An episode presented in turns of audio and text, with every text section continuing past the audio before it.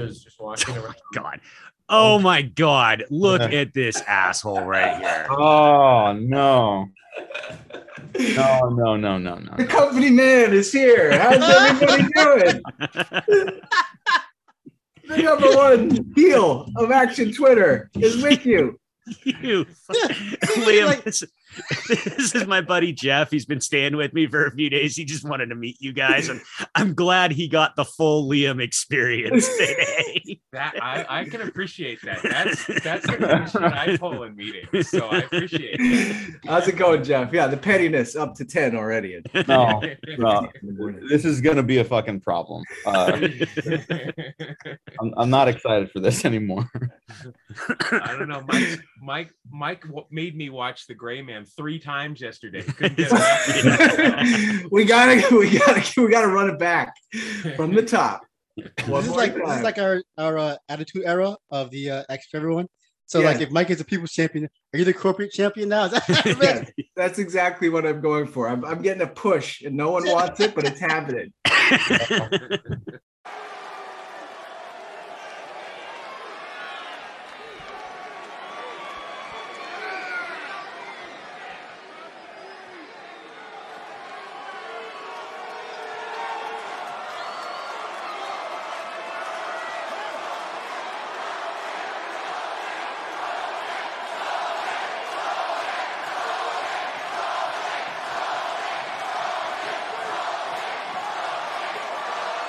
Some people despise this man. Miami loves their tribal chief.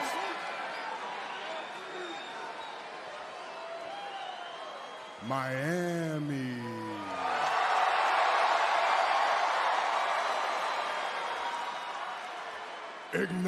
Acknowledge me.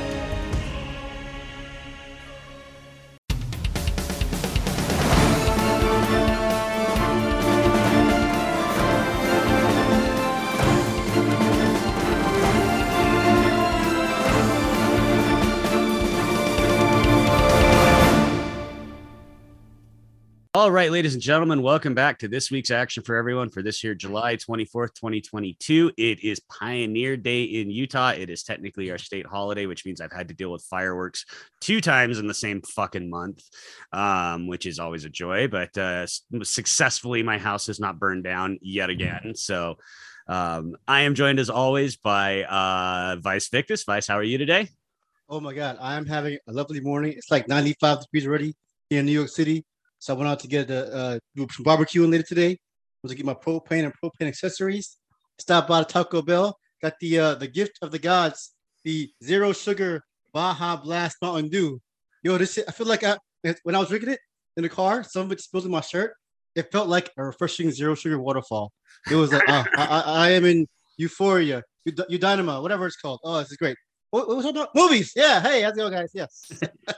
And uh, and the corporate man, Liam O'Donnell. I am feeling really bizarre. My my parents were visiting for two weeks and uh, they left yesterday. And as we talked about, I've switched whiskey out for tequila. And I don't know if this happens to you guys, but sometimes you'll just wake up like three hours after having a couple margaritas and you're just up. And I, I just just completely awake. So I got about three hours of sleep. Just decided to uh to just start my day at like you know four in the morning. And so I'm already about midday right now, and uh, I need a dart, but I don't smoke anymore. So that, that's where I'm at. you know, today is actually National Tequila Day. Oh well, I I celebrated it at midnight already. So There you go. and uh, that other voice you hear is back again. Uh, the official Action for Everyone San Diego Comic Con correspondent, Diego Crespo. Diego, uh, reporting live from the hotel room. He is he is dedicated and is uh, here uh, here uh, to hook us up with his insider San Diego information. How you doing today, buddy? Oh, I'm doing great. I'm not tired at all. I definitely got very little sleep last night too. Uh, I got to be out of this hotel room in like an hour and 40 minutes, but it's gonna be great. It's gonna be great. I'm excited to be here. Thanks for having me back. Yeah, absolutely, man.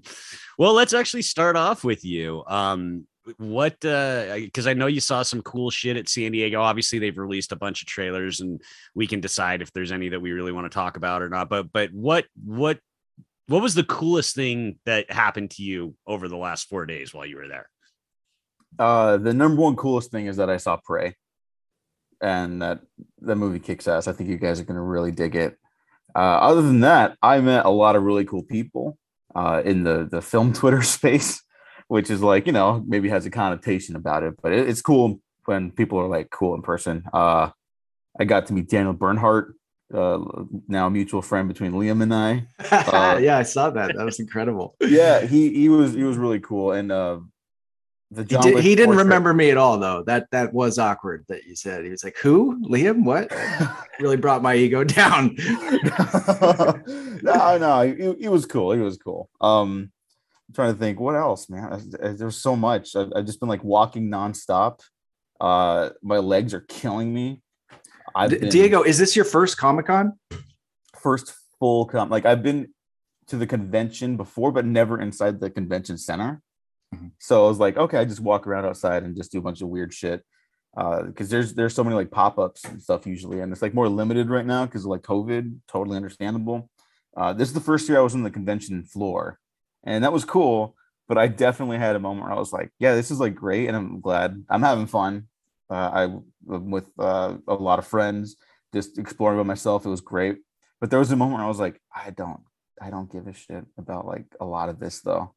Like, and there's nothing wrong with anyone who does like it, obviously. But I was like, ah, fucking all this superhero bullshit, which I'm sure we will talk about later. Uh, and but but I have to eat crow because I was walking around like this little section called Artist Alley, and then I see a Yeah. pop up for Full Moon Pictures, like the the, the fucking uh, the Killer Toy franchise guys, and I was like, oh my god, Full Moon Pictures is here, and it's like that's what got me excited. That that's the type of loser I am, but it it was cool. It- there's I don't know. I made a Twitter thread because I I'm not gonna be able to remember all of it because I've been I've been drinking pretty consistently the last four days. That's, kind of the fun of Comic Con because I've been to the New York Comic Con a couple times over the years, and yeah, I had the same feeling. You know, at the Ticket Reception, it was a huge fucking place. You know, and um, I'm never there for the hall stuff or whatever because I just, I just, I'm just gonna get the vibe of the place.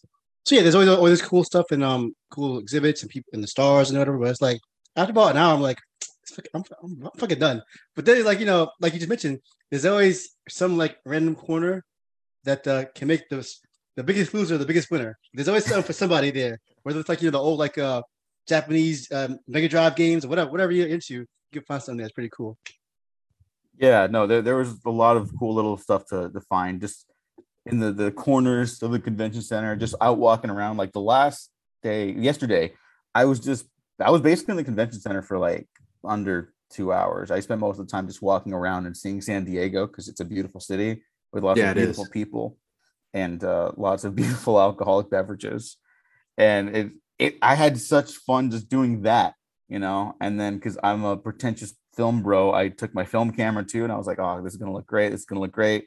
And then people will constantly stop me and be like, oh, that's a cool camera, bro. You like retro stuff or whatever? And I'm like, well, like I, I'll take pictures on my phone if I think it looks cool. Like it doesn't matter. It's just, but it's always a great like conversation starter, which is always fun. You know, it makes me feel cooler than I am. So that, that, that was cool. And uh, You know, Yeah. I, I so I went to the, my first one in in 2009, and it was kind of like just to go to get inspired, and um and I, it was worthwhile, but I kind of was just in and out for a day. But then the next year was the the skyline was there, and we had the big billboard, and they had foam floating people, and we did the whole Hall H thing, which was pretty incredible. You know, like we you got to be there early the night before and like check the sound and check the picture and everything and uh and my wife came and we had like our baby boy Ronan and like we're like backstage and like Nick Cage is Drive Angry presentation was the one on before us. So like he's like right there. It was it was a really cool feeling. But then like you walk through the convention floor with the baby and you're like uh, I'm having a panic attack. There's just too many people you know?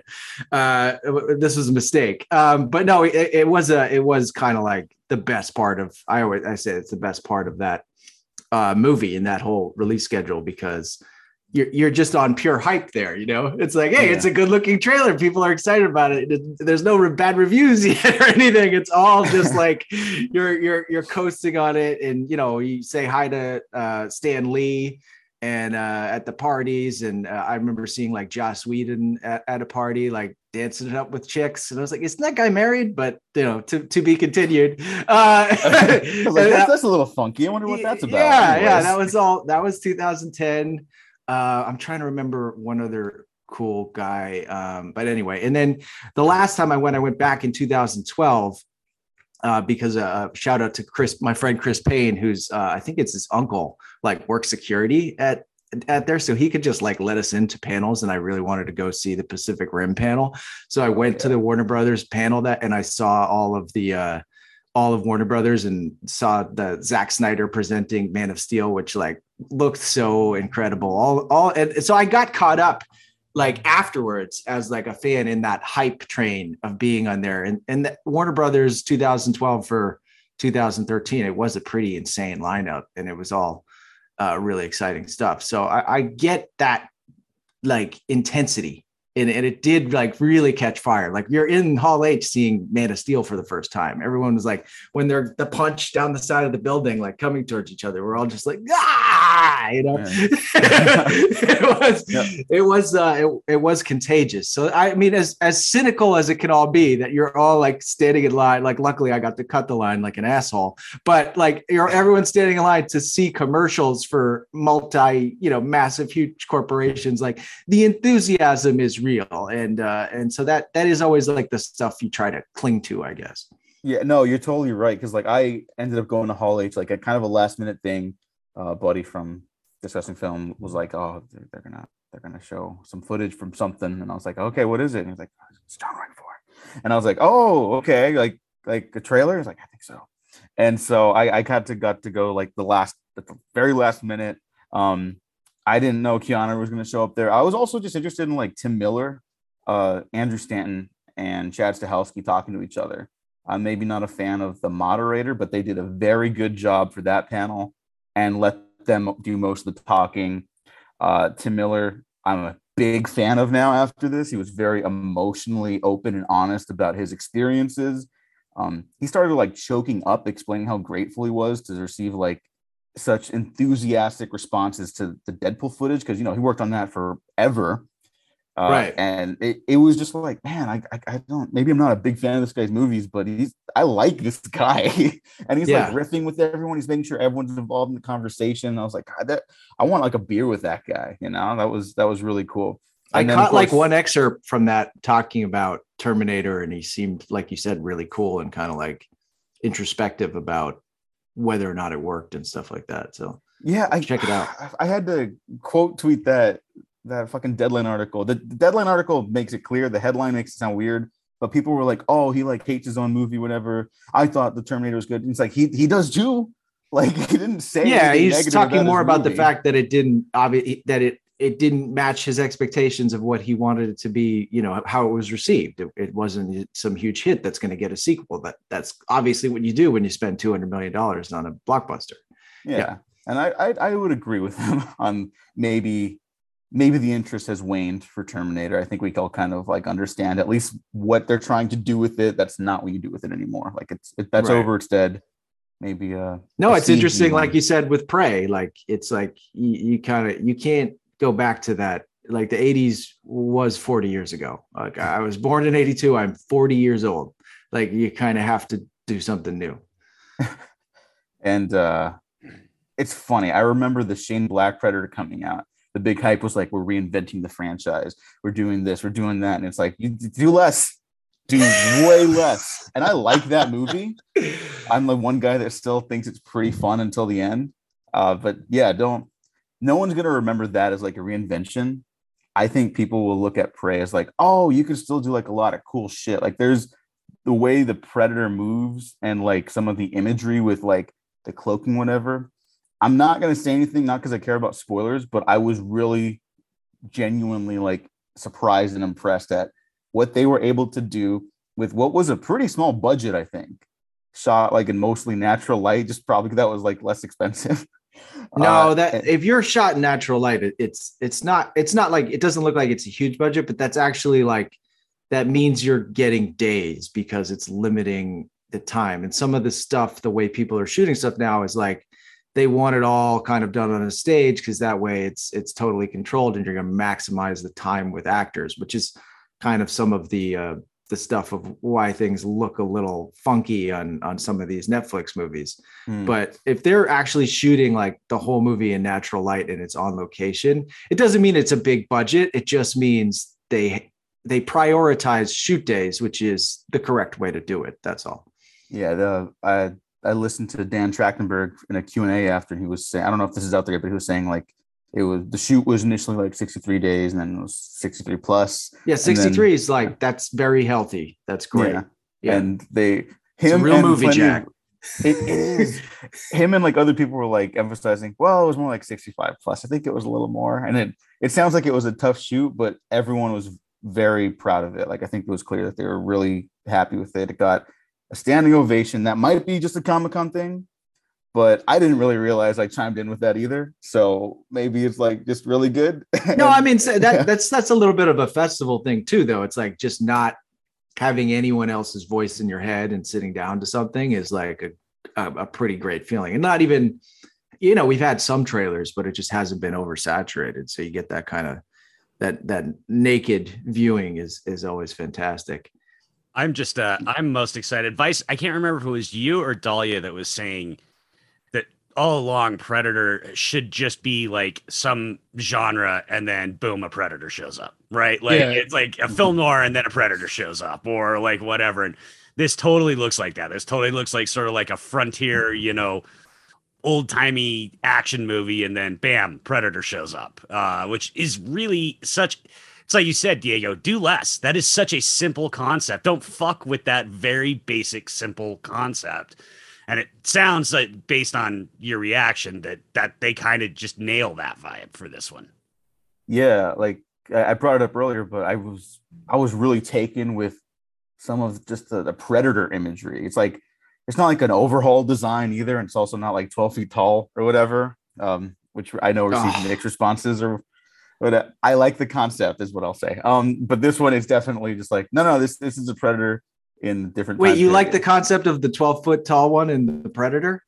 I think the Predator has a, an interesting premise where it's like, what if the ultimate Predator starts cheating and like starts roiding up, and then you have these fucking losers on Earth who can't even like tie their shoes properly and they have to go up against it. I think that's a great premise. I don't even remember That's it. that part. That's great. Well, Well, the the- reason why I judge that movie harshly is that like AVPR was made before it and like shot in the same fucking Vancouver forest. So it's like, No, what are you guys doing? It looks so similar. I just eh, that it's like they had the benefit of seeing something not work and they did the same thing in some of the stuff. That that's kind of where I'm like, uh, th- th- that that just knocked me off visually right off the bat at the beginning of that movie. I was like, I think we shot there. Is it the same fern forest in outside of Vancouver? What am I? Am I fucking like high on paint fumes right now? What's happening? Yeah. Predator tangent. Sorry, podcast. But yeah, it's like the thing that was weird to me is that um, you know, like we've been saying, you don't after Predator Two expanded the lore, quote unquote, of what the predators are, but like only just by like a a slight but significant amount.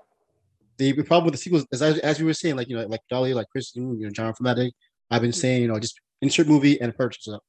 Like the hell, like as we can tell, somewhat the predators have a hierarchy within themselves. So to make this kind of um weird, artificial, like here's the wolves and the dogs, whatever the fuck he said, and whatever co- coked out uh, Lord Larry Fishburne said in, in that Predators movie, the wolves and dogs, we're gonna dog wolf them. Like all that artificial shit, like this is it's just like nonsense. It's just like shitty B movie nonsense. It's like just make the fucking these weird tribal dudes with their fucking lizard tribal tats show up in the, you know the Battle of the Bulls. Like, you know, like they, they go too far with it, with those. So I'm happy to hear that it's kind of back to scale, or you know, some would say back to basics. But even then, like what you're saying, it sounds like it's a it's an actual legitimate progression forward as far as the franchise, and even like I guess X movie sounds like. Uh, and there's one sequence that I, I was just so fucking taken with, and I was like, oh, I'm, I'm gonna love this like all the way through. I think if they if they keep this energy, I'm gonna love it. And again, I'm not gonna describe anything, but it's like it's a perfect like single shot that explains the entire like methodology of the predator. Like this could be someone's first predator movie, and it'd be like, oh, I get what they do. Like, and it just- will be, and it will be, and that's something you always have to think about. That- that- Yeah. that's really cool. Uh, Although also- I do, I only saw like one person do it, but just can we not say already that it's better, the best Predator movie? Can we just No, can we just pump the brakes on that, please? Let's No, wait don't- 40 years, see if everyone's still watching it like every fucking day. Yeah, Dan Trachtenberg's a fucking terrific director. I, if someone thinks this is better, that's fine.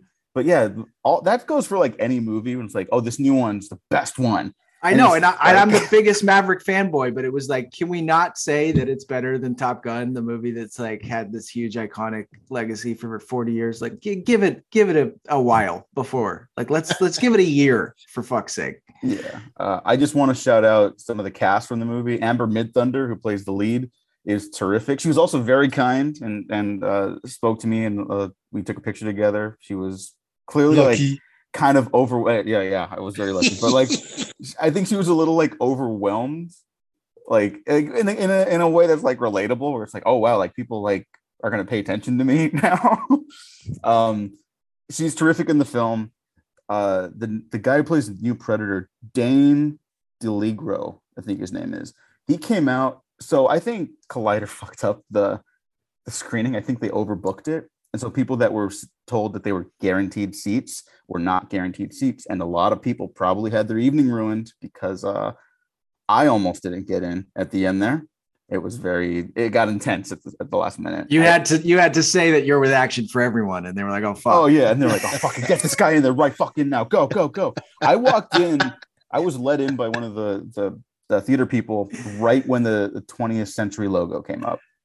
Like the movie had just started, so I was like, "Oh, thank God, I didn't miss anything." Sweet But- relief. Sweet Yeah. relief. yeah. but the Predator actor, he came out and he was like, uh, "Is everyone going to get in?" Like he was checking up on people and like thanking people for coming out. He's going to do what he can to get everyone in or as many people in as possible. And I was like, he didn't have to do that. You know, that was super cool. And then there's a new guy named Dakota Beavers, who's essentially kind of the co-lead. He's the sibling to Amber Midthunder's character. I cannot believe this guy's a first-time actor. He's got like such like a, a rapturous, like excited energy. And he he was there in like the Q and A too. He was like so happy to be there. He was happy everyone liked it. And he was like piping up the audience too. And it was great. It was it was a great experience. Just it might be my favorite part of the trip, frankly. What would it be like meeting filmmakers and having them actually be nice people? I, I'm not familiar with that with that feeling.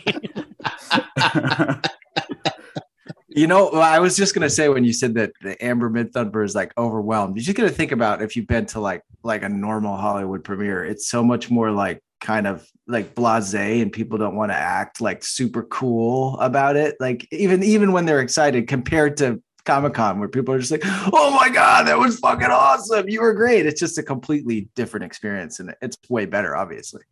Yeah, I, I will say the worst part of any Q and A is the fan questions.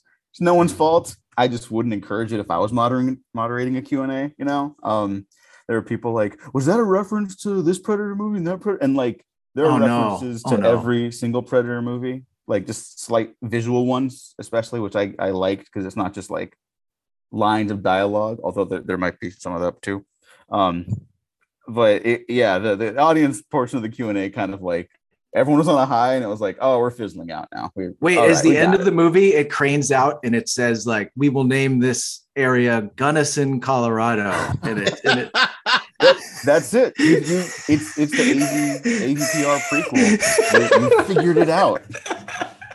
Yep. oh my god. Uh, that, that Wait. the code name of that movie was Colorado Nights. It was like, oh, God, I just opened up an entire can of PTSD in my back of my so brain. sorry. I'm gonna be quiet for a while. Um, yeah, pray pray rocks. Everyone get real excited for it. Sorry you can't watch it in a theater. I'm gonna be bragging about that until the day I die. Basically. well deserved. Awesome. Awesome. Love it. Love it. Um, Vice, you uh, made it also to New York Asian Film Festival this weekend too. Oh yes, yes. So you kind of mentioned the different these different uh, levels and vibes of film festivals, and so uh, so here in New York every summer, one of I think personally, I've only been to a few, but I think it's one of the best film festivals in the country, maybe even the world, as far as the pure content programming goes. And this is the New York Asian Film Festival. Uh, this is today. This year is their 20, 20th anniversary, so we're going for a strong for a while now. And you know, as the name denotes, it's uh, Asian films, but you know, their part of their whole big drive is from all of Asia, all the Southeast Asia, uh, all kinds of cultures and nations and, and, and topics represented. Um, and they, they kind of give this platform for countries or, or for where certain regions where like certain issues are taboo and like uh, LGBTQ or, or or or even like or things like that are kind of given space to be shared. But also they also uh, dig into the really hard, really crazy genre stuff as well, um, as you might expect. You know, uh, the spirit of, of Takashi Miike lives on, and then but also like uh yeah, you, you kind of see that the, the cross pollination, I guess, of uh different genres from different countries uh, influence each other. Like uh, for example, I think uh, Filipino and, and Indonesian horror films in re- recent years have gotten a lot of press lately, and uh, you know it's, it's a good thing. Uh, so I've been going for the past about four or five years now. Um, and every, every time I go, I always have one standout film that's like one of my favorites of the year of, of, of all, the, all of all films around the world. And this year, so I saw one movie yesterday morning that blew my mind, one of the best of the year for me so far. And I followed up with another one that was really cool. Um, and so one of the, one of the cool things about the Asian Film Festival is that you can um because they have a lot. Of, sometimes we'll have recurring directors or uh, actors, whatever, um, display the movies throughout the years. So it's almost like you have your own like a private showcase to your favorite film director that nobody else knows about. Um, one of these is a uh, director, Mikhail Red. He's a he's a uh, Filipino uh, director, um, and he's had well, one. Of, he, he has a famous movie, well, well-known movie called Birdshot from a few years ago. So this year, he has a new movie. Um, this is called uh, Arisaka, and it's kind of it's a really interesting. Uh, and he focuses. He does horror stuff, but his real kind of bread and butter is um hard noir kind of crime stuff. Uh, that kind of that kind of directly confronts like the police corruption in, in the Philippines. And you know, it's like it's like really hard shit. It's like not like not it's not easy breezy Sunday Sunday viewing. But like that's what what I appreciate about this film festival about these movies. Like they, they go for it. Um, yeah, and it's kind of cool. Uh, I just want to I want to start with this movie. So it's called Arisaka. Um, coming out this, this year. Basically, it's a, a cop. Uh, cop a a, a good cop. Uh, get, runs afoul of a bad like crew of uh like a corrupt, cops. But uh, so they have to. Uh, they're trying to kill her because she's a witness to a, a a big conspiracy plot and she has no evidence. But they're doing this uh, as they're on a convoy uh, along the route that was the Bataan, uh, the Death March. Uh, this is back in the uh, World War II era where Japanese soldiers uh, forced uh, thousands of uh, Filipino soldiers uh, to their deaths, essentially. And so she's uh, essentially kind of recreating this journey of this struggle to survive or this death march on the actual trail, but in a new context between you know uh, trying to survive uh, and help local people and the crazed, you know, corrupt people, the corrupt cops. So it's a really, and again, it's like a gets really pretty bloody, really intense, you know, really, uh, you know, they, they don't they don't hold back. They're, they're pulling punches, really solid stuff. So yeah, I, am gonna check out. Uh, hopefully, with uh, this director's kind of a no uh, well well known reputation, they'll probably get a, a release sooner than later like I mentioned before, his previous film Birdshot is on Netflix now, so you can check that out. You can kind of get to feel what I'm talking about. Um, but yeah, so hopefully that'll get a wider release uh, sooner than later. but yeah, overall, um, there's a lot more movies there to see at the film festival, but uh, just you know, time depending. But uh, they have they have because of the pandemic, have added a uh, online option, streaming option as well, so you can check that out as well. So yeah, once again, it's the New York Asian Film Festival, uh, nyaff.com. So you can check out what they do, check out the movies that they uh they show, and you know, it's not just like you know, it's not just like the boring, quiet, you know, like four hour Chinese dramas or whatever. They do like blockbusters too. Like as for for I think for uh, this weekend or this week, they're going to be showing the uh, I think the North U.S. premiere of uh, Hansan Rising Dragon, which is the prequel to the Admiral Roaring Currents, the Korean, the the highest grossing uh, movie in Korean history. Like so, they they show like Wow. really big name stuff as well. Um, so Yeah, that's they're they're also doing, I believe it's the U.S. premiere of Shin Ultraman. Of, yes, uh, yes, that was yesterday. I, I couldn't tell that, but that was they they do like really big releases. For example, that's why I saw the uh I saw the Villainess, its world premiere, uh, oh, what's U.S. premiere a few years ago, and then I saw the world premiere by Bust. Uh, we, we part of that too. So yeah, they they they're, they're a legit film festival, like not just like you know some like you know again not just the not just the lemon trees in, in, in Gaza, whatever, like or like like actual pe- movies people want to see. so you know, again, it's, it's the best one of the best film festivals in the world, honestly. So I do do check it out again, New York Asian Film Festival, and then um, whether you're in the area or, or you can check check their content online, I highly recommend it. And uh, hopefully, I'll be going for years to come.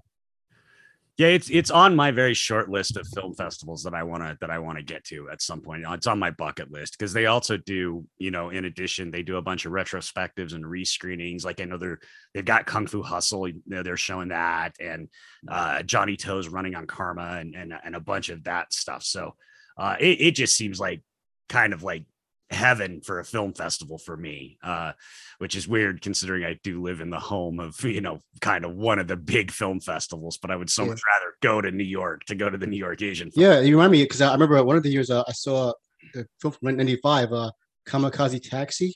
This is and it, I guess it's kind of legendary film, but I I I'd never heard of it before.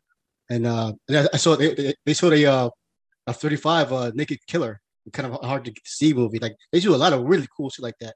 It's it's really impressive. I'm really glad to be a part of be able to take part in that stuff too. It's great. and it also probably doesn't have the general you know sundance vibe that uh, Oh, that's the best part for me. So like, okay, so here's a cool thing. So this the film festival usually takes place in the two areas, like uh Chelsea for the second half. For the first half, it's a Lincoln Center, the Walter Reade Theater, you know, next to the world famous Lincoln Center, world, you know, opera, whatever. Dude, there's so many angry, like uh old school Upper East Side Jewish people there, old dudes. It's the best because you are guaranteed to get to see a fight, not even a kung fu fight, a real fight in the stands. But it's the best. Like it's, it's like it's like the actual real fabric of New York people. Like they- old, boy, had nothing to do. They gotta go see the, film movie. They're every time. And they always complain. This is great. You're like, it's, the, it's the best thing ever. One time I was there, and uh, there was this uh, uh, white lady there. She was the Asian lady, and she had a problem with her seats. And then um, the white lady was like, uh, um, you you should uh you should uh read the rules of how the tickets go. And the Asian, Asian lady goes, you should mind your business. I was like, oh shit, it's on like that. like this, again, this is like New York film culture is kind of a weird thing to me because like you know there's like a bunch of like um this is total, total tangent by the way, bunch of like you know weird modern like hipster stuff. But no, that's the real New York shit. Like you know people getting in, in, in fist fights and, and, and curse each other out. That's where it's at, man. Love that shit. that's what i think of when i think of old school new New york like film critics like just vincent canby and pauline kael just walking around slapping people you know I'm Yeah, trying to think of which movies I've seen in New York. I saw War of the Worlds there, and it was awesome. And then I, I saw Boiler Room there for some reason, and it like made that movie ten times better. You know, there's like there's that one scene where they're like they go to the, the gay guys at the bar, and they're like, "Hey, they should put like all of you on an island." And then the gay guy was like, "Yeah, you're on it," and the whole place was like, "Ah!" it just like totally makes everything go up like a star when you have those crazy crowds. So yeah. Um, all right. So before we jump into the movie of the day, uh, which I have significantly less enthusiasm to talk about today than I did last night. I'm not nearly as fired up this morning as I was. Um, but that's because I don't taking shots at me this morning, and that you were not, Liam. That was not. No. Oh yeah. I. I. Yeah. I. I. Uh, there's the thing about Twitter is that you can make a tweet and you're kind of enjoying your own little audience in your timeline, and then people are like fucking shooting each other in the head on their timeline, and then you're like, wait, I wasn't trying to do. I don't know what's going on over here. People Yeah, are, no. you know, no. making I- personal accusations about the fucking, you know, Netflix movie. It's crazy. um, but before we do that, uh, let's do a final wrap on San Diego. Uh, we obviously can't talk about every trailer that premiered uh, that we saw, but I, I mean, we obviously at least, you know, Diego, you got to see it uh, in person, the John Wick trailer. It's short, it's sweet, it doesn't reveal a lot. It fucking doesn't need to because it's got Donnie Yen and Hiroyuki Sanada in a sword fight. So I honestly, literally could not n- know what else you could you know expect out of John Wick 4 um and I loved it too. I love somebody on Twitter. I don't, I don't know who it was. It might not even been somebody that I follow. It might have just been a retweet that somebody said, "I love that we have an action hero who's who's like tough guy catchphrase is just yeah." Oh wait, yeah, I, I put a little clip there of uh just like a, what three seconds of Donnie Yen fighting Keanu Reeves. You know, just you know, just like this kind of seeing, you know, those three seconds, those six shots. It's how kind of cool. I guess we're gonna talk, this goes into the next conversation. You can just kind of feel sometimes like the craft or the, the mastery going on. Like these are like high level dudes being captured by high, high level people, and like and then again like the six seconds of like just excellence you know, speaks speaks a lot to you know what what people respond to, what they want. Oh, and on the side of that, like you mentioned the, uh, the the Twitter beef shit, I was like, I put the clip there, right? And then somebody was like, yeah, is this do we have to pretend that uh, Keanu can stand even half of a chance against uh, Donnie Yen in a fight? And I was like, I mean, Keanu can fight for real a little bit, you know. But then it's like, yeah. you know, I mean, he's like he's six one and like can do you know jujitsu. Like I'm not gonna fight. I'm not gonna fight Keanu. Like, you people know? people really seem to like like underestimate body weight in fights because I do not like fighting people heavier than me. It is not easy. Uh, but yeah, I get it. I mean, but You you know, know, so it's not fucking real, everybody. Jesus Yeah, fucking Christ. It's a but also even if they they they're old, even if they would do the imaginary bullshit fight, they're both old men, almost sixty. Like, like they, whoever whoever fights, they're both gonna break a hip. it doesn't fucking matter. I, I was just gonna say that uh, what I love about the John Wick movies and like, and I like, I I, I love the first one. Um, I always felt like said it felt like it was uh, based on a graphic novel that didn't exist. Um, and it, and then you know the the second one took things up a notch and it started to introduce more of the martial arts because the first one's really about gunplay, you know. And uh, and then what? Why I like the third the best so far is because he really kind of they basically are like, okay, we have the perfect kind of franchise now to just really showcase like world class martial artists to the biggest audience possible. And it, that and that this just seems like the logical next step to take, you know, one of the masters of the last 20 years and give him this. It, it I from what I'm hearing, he's like a co-lead in the movie. I mean, just from Instagram, you could see that he shot this thing for a long time with them, uh, with Keanu. So to me, it's just like I forget about the story and all that other stuff. To me, it's just it's so awesome that they realized like what it was the perfect v- venue for. It's like we have everybody's attention on this thing, and we can use this to put the best people in the world, you know, at the forefront. And and these are guys that, you know, even though Donnie does a ton of huge big budget stuff in China, it's just it's still I don't know, it's still awesome that they're kind of leveraging this thing into to doing it all the right way. Yeah, I mean, other than Triple X, uh, Donnie's never really had a Western lead, you know, this big. I mean, obviously he's a big part of Rogue One, and they they they take care of him, and he looks, you know, they give him a couple of great scenes in that movie. Uh, I we were actually talking on Discord about Triple X uh, that it's the one time I've ever seen Vin actually be willing to step out of the spotlight, you know, because that movie hooks Donnie up, and it's like it's like even Vin's like, uh, it's fucking Donnie Yen. What am I gonna do? You know, I mean, because he is legit. But if people haven't seen Return of Xander Cage, Donnie is legit the co-lead of that movie. I mean, he has an arc. He's got an He entire triple X. yeah, yeah, he is. He's um, and he so even Vin's like, yeah, no, I, I I'm I'm not gonna. I, I'm just Donnie. Go do Donnie, and this looks the same. I, I know some people were speculating that Donnie was actually going to be like, and it's a pure speculation that Donnie was going to be like John's friend, and they, but it actually looks from the trailer like that's more what Hiroyuki Sanada's playing, and that Donnie's more like, I don't know, the fucking Terminator or something with his black glasses and just, uh, you know, his badass suit and looking cool. And,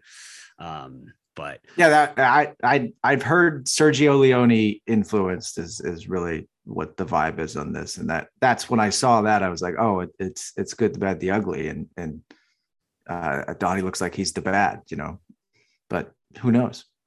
Yeah. Remind me something real quick. Just I'm sorry, but just remind me real quick. In the first one, did anybody have those bulletproof suits? The bespoke bulletproof suits? I don't think so. no, I they, think they introduced the bulletproof suit in the second one. Yeah, so that, that, that goes to your point, Liam, about how they kind of engineered this to be what it is now. Like, you know, you can only kill people so many, shoot people so many times before they're not dead. Or so, like, how do we fix how do we fix that, quote unquote? And they did kind of a really nice, really brilliant uh, device, I guess. You know, it's it's, it's simple but effective. So it's bulletproof. Okay, but now you can get stabbed though, and then, and then that's all the knife bites. Yeah, it's, yeah, essentially they did that. Yeah. the, the that trailer brought the house down in person, and they were like, "Fuck it, let's just play it again." And I was like, "Yeah, thank you." Yeah. yeah. Well, I'm also I'm just such a sucker for you know you give me any movie where somebody is like punching a wall until their hands bleed as part of training, and I am just I am in like I'm in so much. I, I that that I am just a mark for that.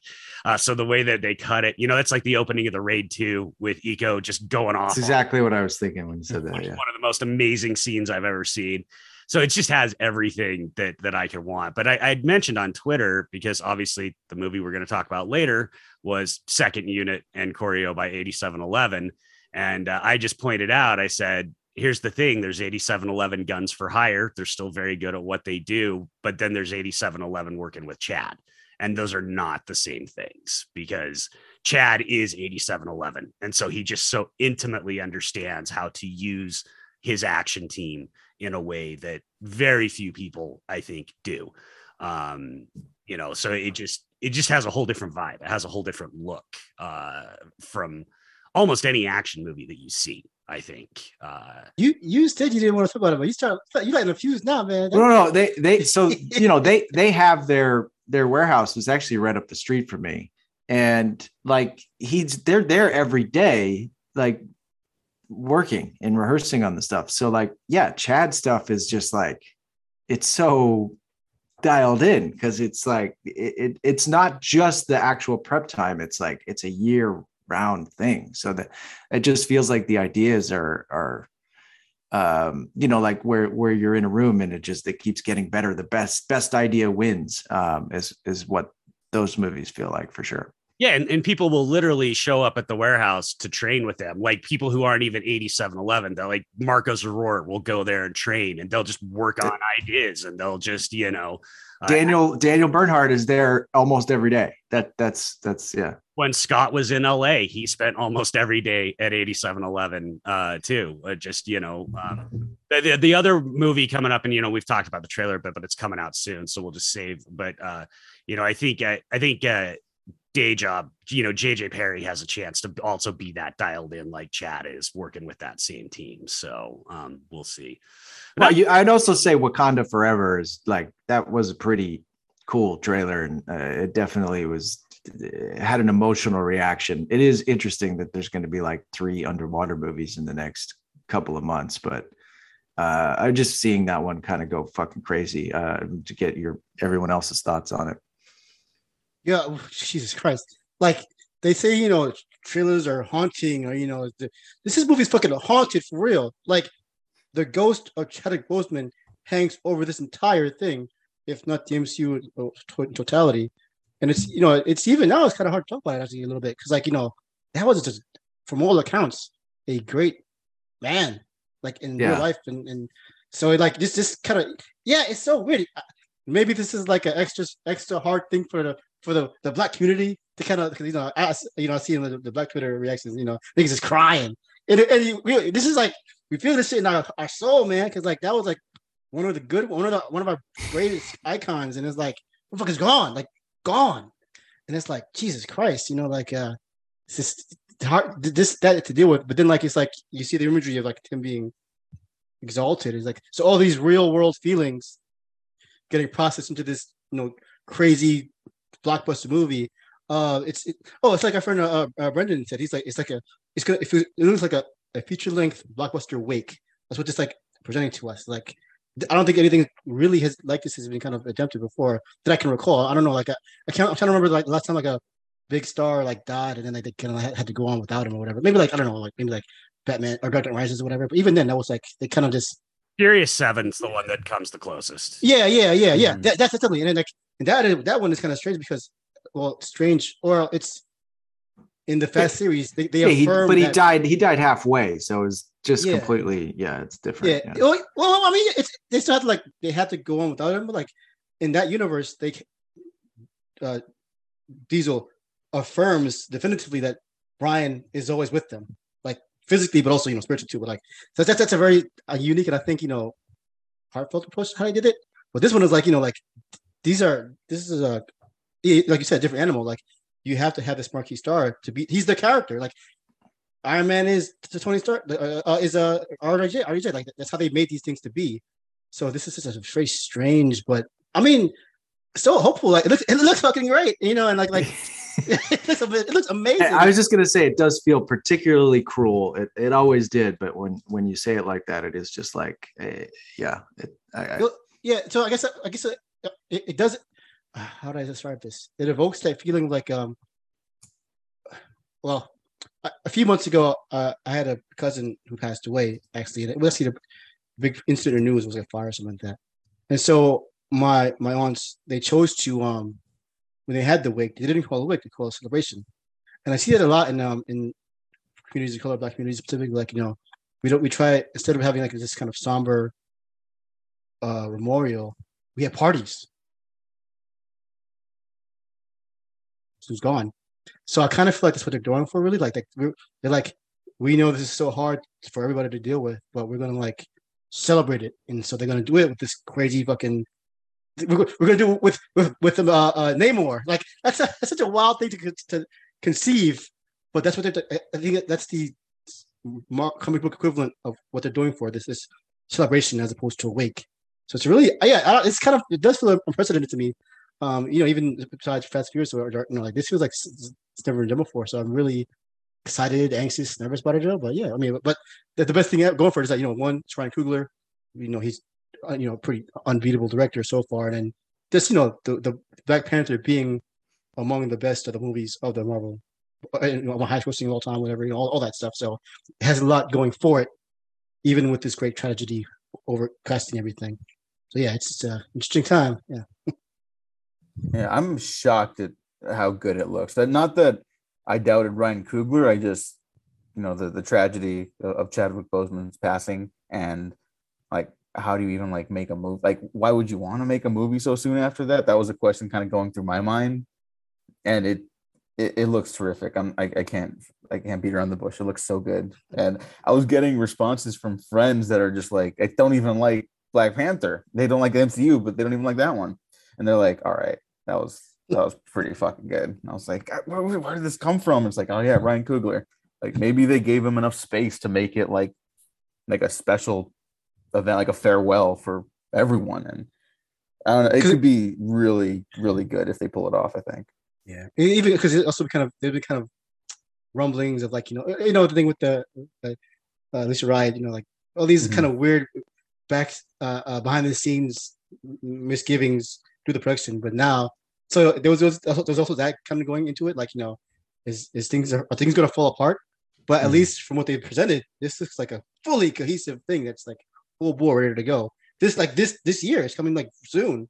Yeah, So like it's like- four months, which is like yeah, wh- they hid this from like the world for like so long, and now it's like, oh, it's it's like right here. yeah right now yeah. and like just visually it looks like stunning like i know i'm definitely one of the people that kind of goes in on the the look of some of these movies not uniformly lately it's been real bad though like I, Yeah. I got no explanation there um but it it doesn't look like just another one of their products it looks like there's actual care and like the imagery and then like uh i think okoye walking out of the shadows and it's just like where did whoa like. It, Where has this been? yeah, what, what, what, what are the, you're hiding this from me. Don't Well, do what- that. Hold on, Diego, because you are one of the few people I've ever seen on the TL say you're pro Eternals. So Yes. so so you know let me hear what why do you like that one because it's it's at the bottom of of, of my list of the No, MCU. well, Well, this is funny because I'm the inverse, I think, of most of you at least. I yeah I don't know if you all like Shang-Chi still. I did not. i do Um yeah I was really drawn uh, by Chloe Zhao's direction. I, I thought she snuck in like compelling imagery. Uh, I I was shocked at like I thought the like the comedic relief character Kingo thought was gonna get like annoying. Like from the trailers, you know, like okay, that's the comedic relief character, but thought it was like interesting that he's he's just kind of like a coward, and like that's his arc. He's just like he doesn't learn. He's just like I can't do this, and I'm like this is like kind of thorny material, uh, and at least for a Marvel movie, anyways. I- I think I just bought into like its lofty aspirations. Uh, my film critic buddy Josh Lewis has a negative take on the movie that I think still aligns with mine, though, in a way where it's like there's there's almost like a problem when these movies do have like lofty goals and like they want to say something really important. It's still within the confines of like a grander franchise, so sometimes they kind of like undercut that with um, like the, the fact that it has to continue, right? Like it's never gonna really end. So like the story that you just watched could have been really moving and powerful, but it's not gonna matter in the grand scheme of things. right And then I thought Eternals That's kind of like like actually address that in a weird way too, where it's like doesn't really matter whether or not like things end badly or like uh, your experiences with humanity are what are going to define you regardless. And I was like, this is I don't know. I thought it was really good for Phase Four Marvel, which I think most people were kind of like surprised they even announced it was ending already. They heard everyone was complaining about it, and Kevin Feige was like, "Oh, we're done with that. One. Don't worry, it's fine." I was like, "Oh no, he, he reads the tweets. He knows what's up." I told you, yeah, that was that was the thing we were talking about. That that, he's like the, the Biden administration, where they they kind of act like they're like, well, we do what we want, but then they seem to be kind of like you know always having an ear to and trying to then actually get bullied into doing what everybody wants. Kevin Feige is going to be the one to give us health healthcare at this point. So, but you have to buy an IMAX ticket to Black Panther, and I will do that. I will definitely do that. So, I think part of the problem to it, and and, and uh, part of the reason I think they're maybe ending it, and and I think part of the reason Phase Four has been such a bit of a mess is because one, COVID shuffled all sorts of orders around. We've yeah, talked yeah. about this before. Like No Way Home was not supposed to be like coming out as soon as it did, and Doctor Strange was literally like I think supposed to be the start of Phase Four, not you know one of the very last ones. Um, but also and and I think Wakanda Forever has to deal with this. Chadwick's death like fucked up their entire plan because it was very clear at the end of phase three, you had your sort of new Captain America in Black Panther, and your sort of new Thor in Captain Marvel, and uh, your sort of new Iron Man in Doctor Strange. You know, falling into those archetypes that they could build a new Avengers team around. And then Chad died, you know, and it just I mean, it just it it it sucked on so many levels. Not that I'm like, oh, poor MCU. you know, imagine having to keep all these balls in the air, and it's like this guy is clearly going to be the foundation around which we're building the rest of this series, and he passes away. You know, and so now they had to scramble. And yeah, I thought the trailer looked amazing. The only thing I really take away from it, other than I think it looks amazing, is that I hope Ryan Coogler has a cabin in the mountains that he can spend the next three years at with no phone, no computer, and just decompress. Because I think having to bring this ship in to the dock uh had to be just emotionally, psychologically, spiritually, and physically devastating for him. Like, I cannot imagine that dude's in any way, shape, or form healthy right now. You know, um, Mm. so you know, I just hope he gets a nice vacation and Marvel has a good therapy plan for him because I, I got to imagine he's going to need it. So, Mm. um, but no, it looks great. It looks sensitive. It looks exactly like I think the best movie they could have possibly pulled off given the situation, and that's really all you can ask for. So Yeah, I also want to shout out the the look for Namor. I I know that character. I don't know them like as well as I do like Spider Man or something like that. But I thought it was a really interesting choice to go for like Mayan designs for for this culture. And it's like, oh, there's like a secretive culture that's now out in the open. Now another secretive culture is like it looks like they're gonna go to war with each other for some reason. And it's like it, it looks like it's not going to be a film that gives us easy answers, which is like what I want out of stories like this. You know, that's why I like Spider Man a lot. I'm not a I'm not a Namor expert, but I can tell you the easy answer is because Namor is a fucking dick. Because oh, yeah, that I do once in know. a while in the comics, Namor just gets a bug up his ass. You know, 90% of the time he's on the side of the heroes, he's an Avenger, you know, but like every 10 years, he just gets a bug up his ass and decides he's going to invade the surface world. and then like Reed Richards and Ch- T'Challa, like after and mostly because he's fucking thirsty for Sue Storm. So he just keeps invading Yeah. like calm down. Talking about fish sticks. yeah. Um, all right. The only one other thing that I really wanted to mention that got me super excited is my beloved Daredevil is back. Charlie Cox is back. Vincent D'Onofrio is back. Um, that uh, that has me super excited uh, because And and the, the most important part of that announcement.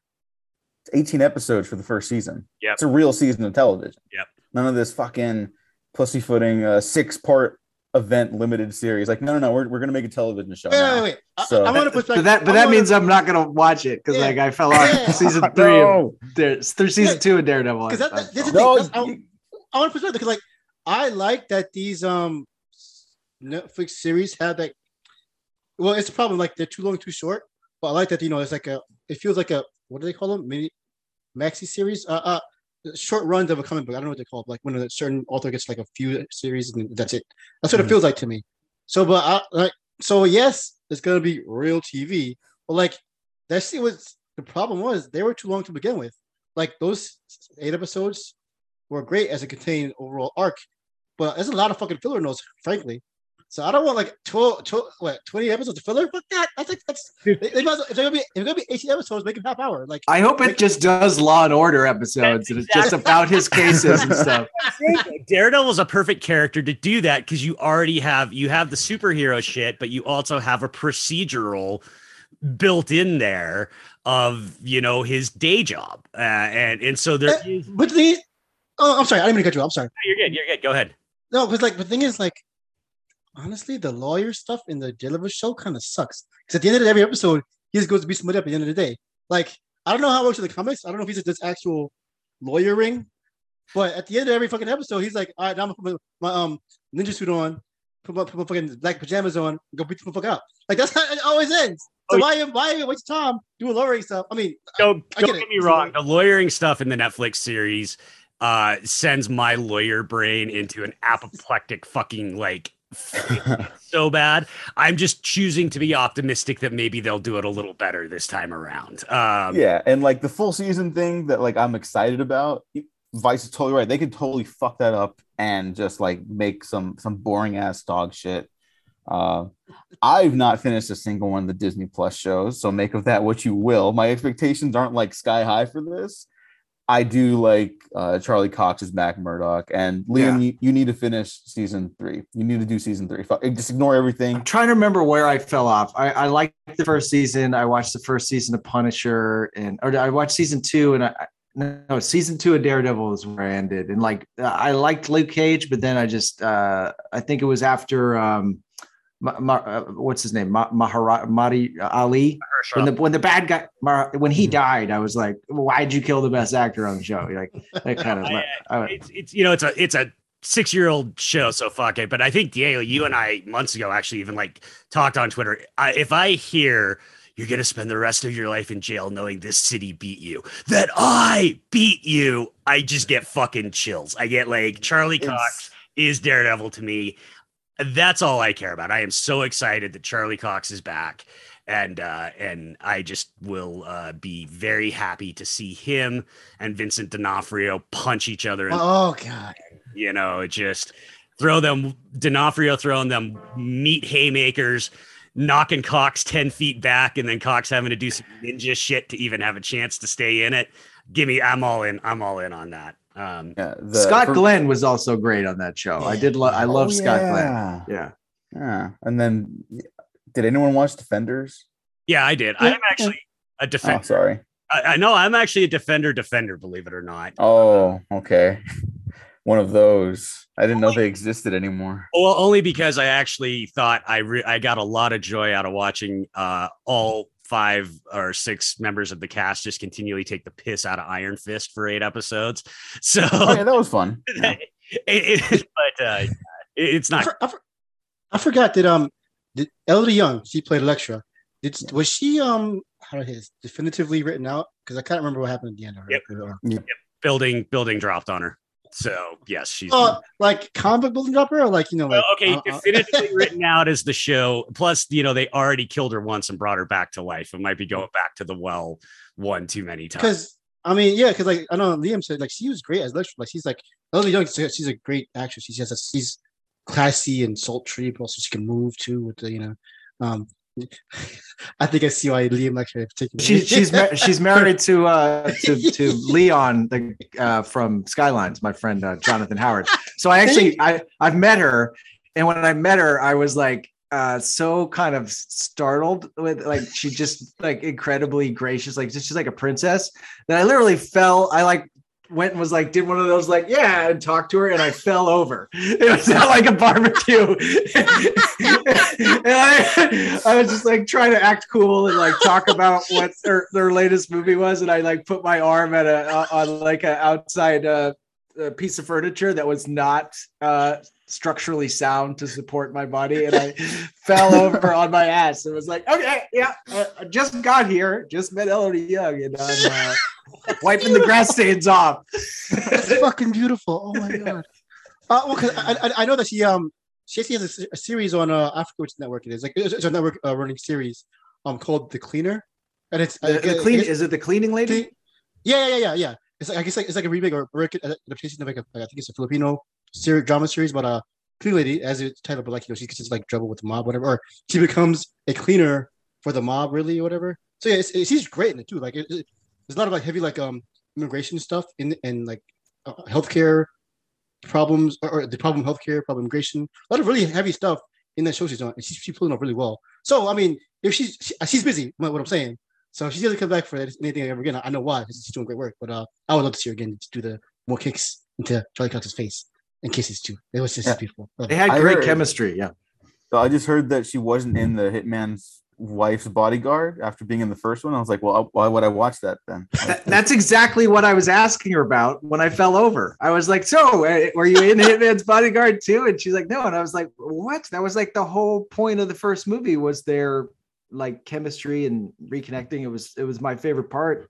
You know, aside from uh, the Samuel and and and Ryan Reynolds stuff is fun, but it was like, oh, it, it was about getting back with this girl who was the one that got away, and then they're just like, no, jettison it. So that I, that's what I that that was that was the question I was asking when I ate shit. did did she give you an answer or was she laughing because you ate shit? uh, yeah, she just it, it- was just kind of like uh, you know scheduling. Um, but it, Mm. I, I don't really remember. I just remember the blood rushing to my face. There honestly, there there wouldn't have been any good spot for her. They they would not have done her right in that sequel anyway. I mean, they would have had to have completely. That script is so hastily crowded and, and put together and messy. Ah, fuck. Yeah, the, the less I talk about the Hitman's Wife bodyguard, the better. Um, but no, uh, yeah, no. Uh, all right. Uh, any last real quick thoughts from C- from San Diego, Diego? Uh, fuck. I had a killer ass steak last night, and then I downed three mojitos and two Long Island iced teas. So I went to bed a very happy man. Yeah, he was living life. Shit. Yeah, that was awesome. Yeah, uh, my co-host and friend Gene, he's here. Uh, he, he went out partying. I, I stayed in, but I had a friend come over, so it was cool. Nice. Old man life, baby. Old man life. How we do it. All right, well let's uh let's transition into I called it at the start of the weekend. I said I feel like uh uh The Gray Man is the movie that's gonna fracture action Twitter. and it turns out to have somewhat been true. Um, but uh we'll we'll we'll we'll we'll heal, wounds will heal. But um yeah, the really wildly divisive opinions on this one. I mean, there are some people who really seem to love it. Um, I sort of feel like I just didn't like it. And then the more I thought about it, the more I started to really, really dislike it. Um, you know, there's certainly I'm certainly going to pay it more compliments today than I than I paid it on Twitter because there are some things that I think are actually quite effective in the movie. Um, I just like I said, I stand by it. My biggest problem is the entire thing looks like it was shot with a Snapchat filter. But uh, Diego, let's go to you first. What did you think of it? Because you you had to watch it on hotel Wi-Fi and it took like five hours for you. So Yeah. Uh it's it's bad. That's good night, everyone. No, like, okay, it's it's not the worst movie ever made, like I've heard Cherry is, but it's it's not good. There's there's a certain person on this Zoom call with us today who who's gonna go to bat for it, and I I just do not understand. I think the action is is horrendous. Uh, the cast is is so remarkably talented. I am flabbergasted at how little like I found them to be compelling. Like what Jessica Henwick was just in Matrix Resurrections, and like love or hate that movie, dislike it, like it, whatever. She like kind of runs away with that movie whenever she's on screen. Like she's such a fun, engaging presence, and here it's just like so sterile. And not everything needs to be like a like a Shane Black. I do want to just but- while you bring that up, I do think her and the other guy are are wildly miscast. Um, but specifically her, like his character, Reg Regé-Jean Page, his could work for the age differences they're going, but they kind of just seem to be trying to make Jessica Henwick look like she's 40 years old, and it doesn't Yeah. make any sense. Um, so I, I I kind of like applaud the attempt, but you've got the plot line of Billy Bob Thornton being the old guy on the way out. You've got the young gun, Regé-Jean Page is uh, replacing him. It kind of would make sense for like Sandra O oh to be her, the actor in the middle of that, like a Gen X in the middle of the boomer and the millennial. But uh, Jessica Henwick's the same age as him. So I, I did think that was uh, an odd choice. And it was definitely nothing that the actor's fault, but just I, I didn't think it, she was right for that part. They try to explain it uh, away too in the well, sorry, I, I, don't- I, I'm don't- sorry. they try to explain it away like the the dynamic of those three in the movie, but I was like, I don't know, it, did, it just doesn't what it doesn't work. But go ahead, sorry.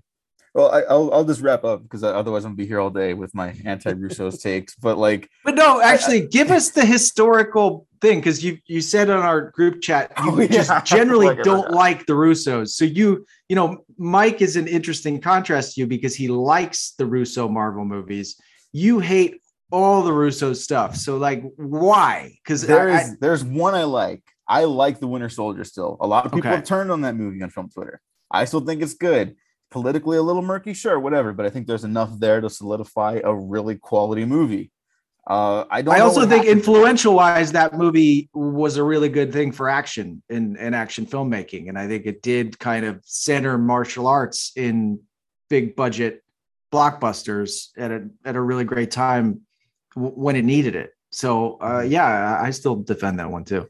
Yeah. Uh, after that, I don't. I don't really know what happened. Like even the action in Civil War, I I don't think is very good. Uh, I I don't like the looks of their films. I think they're kind of to blame for the quote unquote look of Marvel Studios uh, lesser films. Um, I don't. I Uh, when's the last time you rewatched the first Avengers? Yeah. Okay, but uh, look wise, look wise, that one is is is really dated. I'd You're, you're probably right. The Yeah. like the the C log camera setting is probably yeah, and that there's like that that Captain America wardrobe in that one is so not good. It's, not cool, crazy. but I kind of like that he looks like a loser in it. ah, it just But it- you had the Whedon chin strap. The chin strap is so good. Why would you ever in a million years get rid of that chin strap? Anyway, That, that's true. No, no, no. It's like I, I think Whedon was better at like framing and blocking of like actors and definitely of action. I that, maybe that's a hot take. Um, it's fine. It- it- you, don't. I don't need to defend that a horrible person. So I'm gonna stop. But like, no, I, I think the look of uh of his second one of Age of Ultron is pretty good. I just think the first Avengers is is uh it wasn't a great look at the time, but it's definitely aged the most. And when you you kind of do a rewatch, it's the one that's like, oh yeah, that was 10 years ago. Yeah, yeah, it's it's uh whoops. Um yeah, I, I when I, I first saw Civil War, I was like really hyped up with like the the nerd fumes. And then I kind of sat with it and I was just like, wait, this doesn't I didn't I didn't really get anything out of that, did I? It's like it was cool to see everyone. I love Spider-Man, obviously. Then I started like that's when I was really starting to like try to understand like filmmaking, you know, and like what am I seeing on screen? Why is this making me feel certain things? Why is this not making me feel certain things? And I don't think they're very good at like conveying a story visually. I, I think they know who to get for their casts. Maybe they miscast them, but they know they they they know how to hire people that I'm going to pay attention to at least. You know, like I root for Tom Holland. Like I said last week, I, I was kind of hoping Cherry worked out better. I'll never watch it, so maybe I'll never know. But no one else thinks it worked out very well. Uh, I I don't think they really the Russos, anyways. I, I don't I don't think they just have like a, a great track record directing. I, I don't love their Avengers films.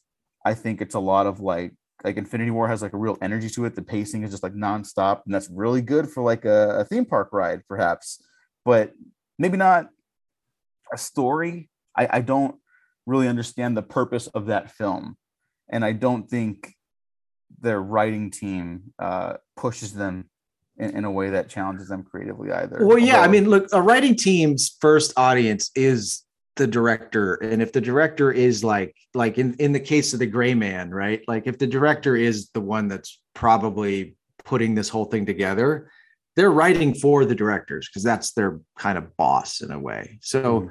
a lot of that it gets informed it's kind of like how well, i was at a, the much smaller smaller scale but like i was kind of writing for these this audience of two the the brothers Strause for like years.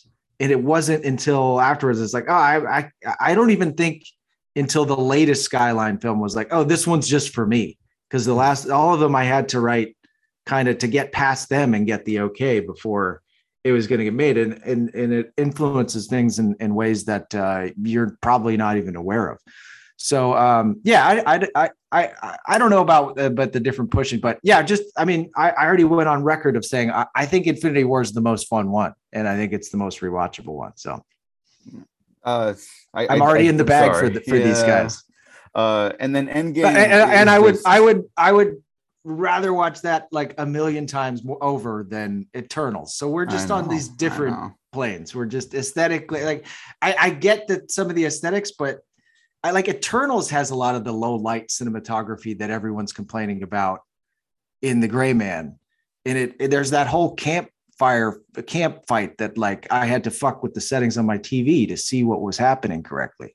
So I I get all these things. I I do think that the the low light cinematography in general, and I've I've had it in, in, my movies, and it's the one of the things that I feel is just going to get more dated the farther we get away from it. Whenever I see it on some of mine, I cringe, and I'm like, ah, I should have should have done brighter and and done uh, should have uh, you know bumped up the gamma there, and it, it's it's weird, but you know, you, especially when a movie like this is then going to everybody's you know smart tvs you're like well what is the setting like? Because i i've got a bunch of cheap fire tvs and everything kind of just looks like shit on them but they're cheap. And then i have like a nice sony in the back and everything looks pretty good.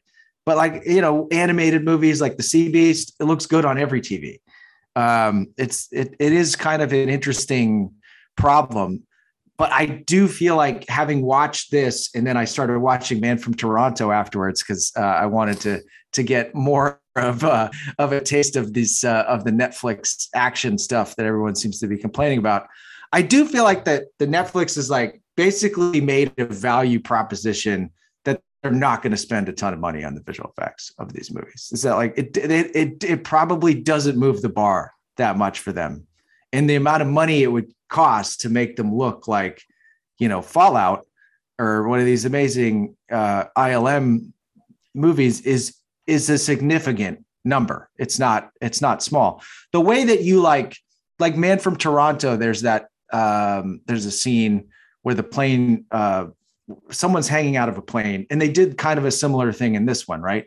The way that you film that is the same way.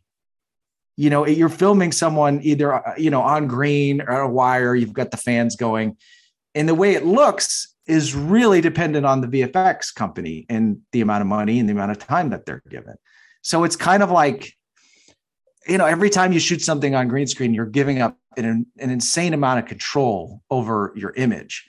And these Russo guys kind of came up with like having the best VFX teams possible in these Avengers movies where they could do so much on green screen. Like some of the shit on Endgame is insane. They didn't even have uh, the uniforms figured out and they just CG'd the uniforms.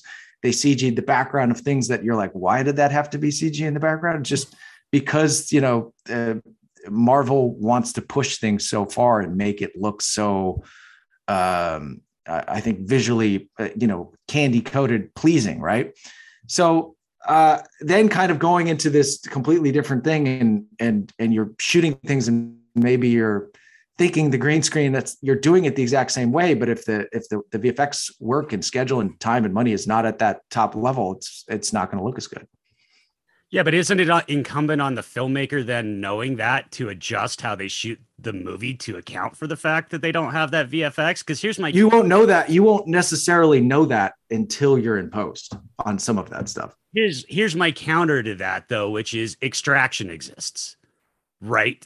Which has a good amount of VFX, good amount of uh, of shot blocking and choreography. And I, lo- I love I love Extraction. I think it, I think it's still the best one of these. That's why I would I I'd say it's better. I don't, but like, it's a much smaller thing. They never try to do anything as big as the train shit on this. Yeah, but again, you, that's still there's an old there's an old um David Spade stand up bit where he talks about that uh, he doesn't care how much a movie costs or how hard it's made. It still costs me 10 bucks to get into the fucking theater. So I don't, you know, I don't give a shit. And I kind of feel the same way on that. Like, I don't care whether Netflix is not giving them a good VFX budget or not if the movie still looks like ass to me. And and and this one I think they missed. They missed the mark. I don't think this movie looks good. I've had people trying to tell me that it actually looks brilliant and more power to you. Love what you love, but um, you know, I find it actually fascinating with you, Liam, a little bit that you hated the Matrix so much for a lot of the same reasons that I hate the Gray Man. But this is not a sequel to a masterpiece that is shot perfectly in formulist and then graphic and like the most influential cinematic vision of 30 years. It's it's a Netflix movie that I watched on my couch with my wife with the margaritas and I enjoy it. So it's like I think that's a very different bar that you have to clear there and uh, they yeah I, I so. Well that said i think i don't know the fucking netflix uh quarter two game plan whatever but at least from the press and from the money they're spending i think it's not it's fair for us to assume they want us to believe that is the bar. The gray man is their attempt at a 007 or mission impossible. Like that is clear to me. So yeah. so and i think it's fair to compare it to, to that level of blockbuster. If that's like even all you know, like, there's the bullshit outside of the, all the press and all those Russo brothers interviews, whatever. But on yes. the screen, they're presenting this like we're trying, we are trying to compete with Tom Cruise and whatever. Like that's definitive to me, just just on the text of the film alone.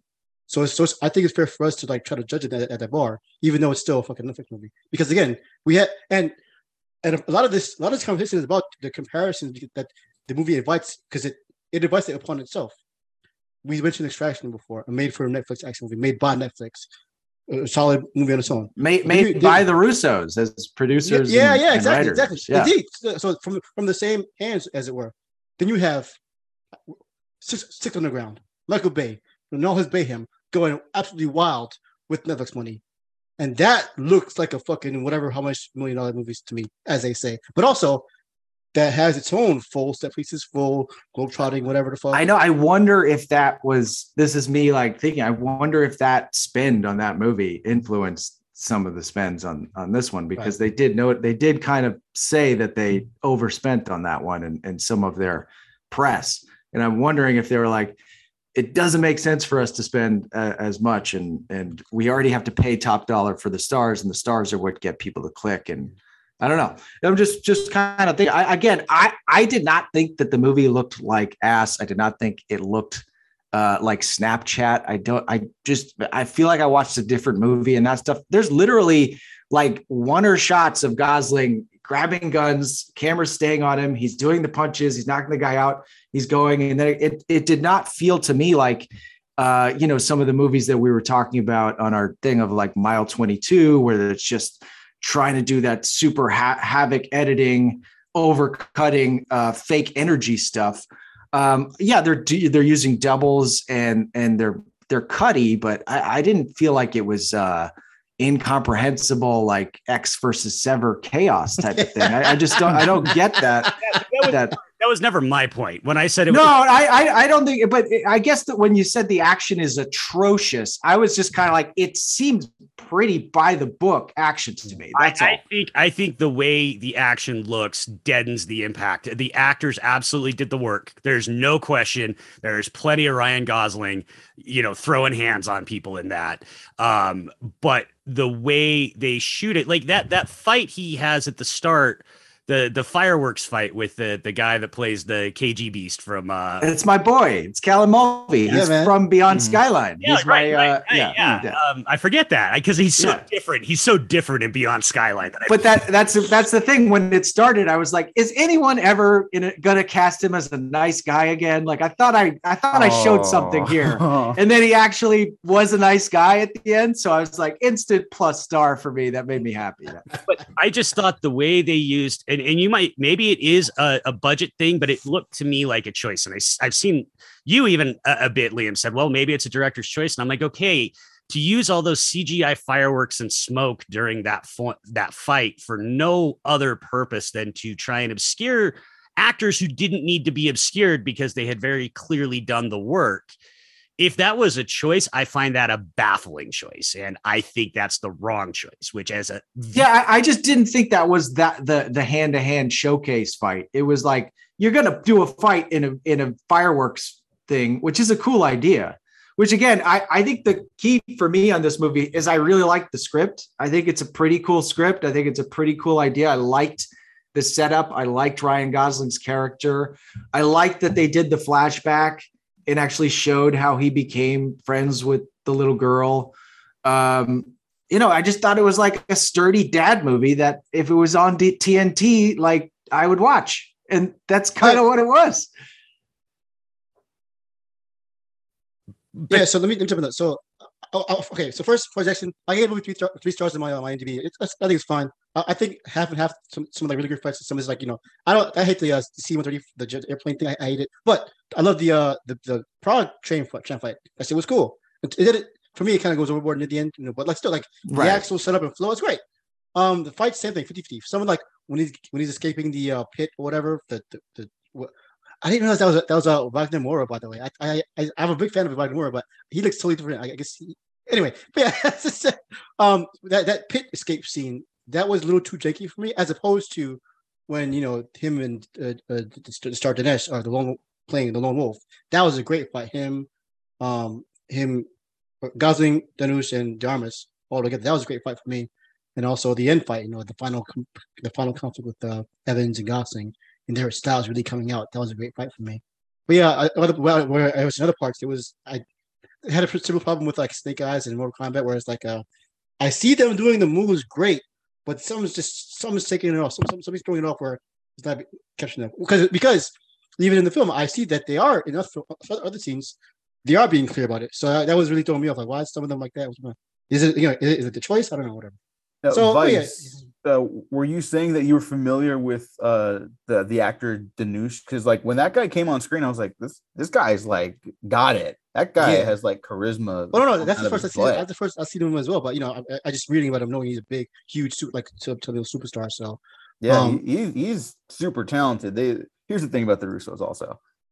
They're really good producers, or at least they're producing really interesting shit. I mean, everything everywhere all at once. Everyone for the most part is like still crying all the time when they watch that movie. I still cry all the time when I watch that movie. Extraction kind of kicks ass. Uh, and- Tyler Rake. That's Yeah. all I said to myself the whole time I watched that movie. I just, Don't I s- always, I always love a good like fake name like that for the movie. I'm Tyler Rake. Don't Yeah. step on the rake or you get in Oh, the face. and uh, and our boy Daniel Bernhardt did uh, was is in Extraction too. He said it was it's an incredible shoot, and uh, it sounds like it's going to be a lot of awesome action. So looking forward to that one. Yeah, yeah. So they they've got something that I like because I, I like movies like this. I I just rewatched The Nice Guys. That probably also fucked me on like the Gosling comparison because you know that's like his best performance maybe. And here, Yeah. I, I, it doesn't like.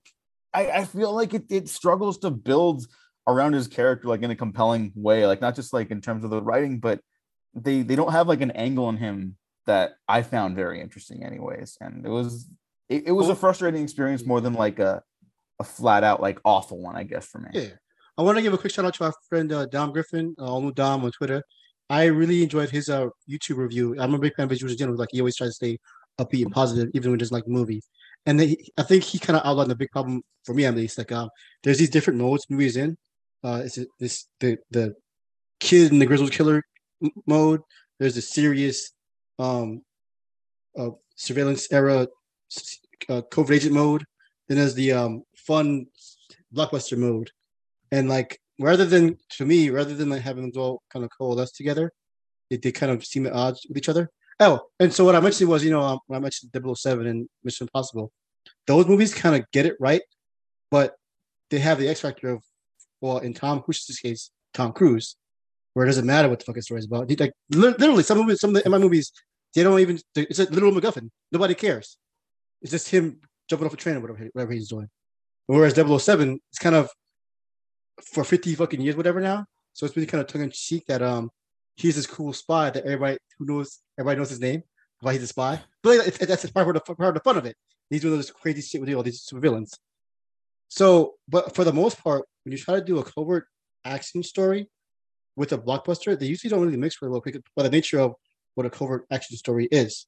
So now we're gonna this is the plot point that, that kind of bothered me. It's like um you could do those you could be a big bangy blowy shoot 'em up, but why would you bother even making a spy movie? I guess about like like all this stuff they say about the oh here's the drive and the, here's the and I'm not saying this from like a script watcher like uh logic point. I don't care. Like you, you can be stupid. It's fine. Triple X is stupid, but they they go for it. You know what? That's my favorite. Another better example because they know they're stupid.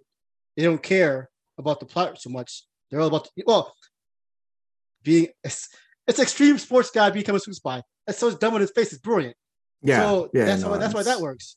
But here's like here's like an actual gray man. You never see him coming. He's uh, I'm gonna dig in the shadows and take out the targets because the CIA is, is too good to have it on the record. So they send me. Again, like again, I'm not comparing with the logic of why the CIA is good and need bad bad guys to feel for them. I'm like, make that movie then. Don't make the I got the little kid who's annoying as fuck and she has a heart condition to make me force me to force me to care for her, but I don't. Or you know, like or I have I, I thought the kid was good. Uh, she's a great actress. I like the kid. You guys. So, but no, comparing it to like like the like letterbox these movies, you're you're at three stars. I'm at like three and a half stars on this movie. I'm not saying it's I no time to die. I had five stars. It was like my movie of the year because it was shot exactly the way I want an action movie to be shot. It was real stunts in camera on location with like the the greatest stunt teams in the world with like an unlimited budget, which is the same thing with the Fallout in in, in the Mission Impossible movies. And even, even though even though I know Daniel Craig's not doing the the the Tom Cruise level of stuff, they're not filming it in the way that um, you know like like Fast Nine did a lot of, and Hobbs and Shaw did a lot of, which is this way. Like they're doing that's a little bit more star friendly way of shooting these things, which is a, a lot of green screen, and uh, it seems like they're not really traveling around the world. Like I was even noticing there's an interesting scene I think they did on the volume between Billy Bob and, and Chris Evans, where it has the drone coming over that funeral, but the drone shot feels like it should go on like another second. It's kind of like too short. And then all of a sudden it cuts to them and the funeral's in the background but they're just kind of standing right in this one little spot for their scene. And I was like, huh, I bet they didn't go there. I bet that's all volume in the second unit shot. And then they're just kind of standing there and it kind of looks a little like odd. So I, I, think they're they're doing it in, like I said, a little bit more cast friendly, a little bit more schedule friendly way of making them, which kind of goes with Fast Nine. I, I, liked Fast Nine. It was fun. It was kind of on the same level here, but there's some janky CG stuff, and there it was it was it was feeling like they were pushing up against the limits of reality so much that, like we were talking about with Thor, it's impossible for the CG to look good when the concept is so fucking out there, you know? Like I don't think there was anything in James Bond No Time to Die that was just like as uh, ridiculous of uh, uh, uh, you know the surviving and unsurvivable moment. Yeah. Yeah. You know, it was all kind of very practical application. So once you start to just your rating goes off into this tangent, and you're like, well, the guy's gonna like slide off of this train as it uh, you know did, you know crashes it starts to be like well th- that's not realistic. It doesn't feel like the smoke the impact the momentum that it's just not going to actually sell it to people. Um, so yeah anyway that that that's kind of where i'm at with those. It's like again it's not on the level of of the great ones but when I when I came onto Twitter yesterday, it was like you got the cool kids like Straussnig and Dahlia, and everyone's saying it's terrible. Yeah. and so I came in and was like, I'm gonna just I, am watching it with my wife, and I'm like, "Are you liking this?" And she's like, "Yeah." I'm like, "I'm like, yeah, I'm liking it." And so I had to, I had to come on and give the, the Shawn Michaels, uh, you know, betrayal kick to the to the jaw. But then I saw uh, people saying it's like awesome and it, it's amazing. It's like, well, hold on now. It's it it it was a perfectly fine movie that I liked. That's all. Well, I also kind of like my uh, three star movies on Letterboxd is my favorite genre. But even as you mentioned, they kind of that's even that's a big spectrum. Like I gave three stars. I like Interceptor more than you did. You said you didn't like it. I gave three, three stars also.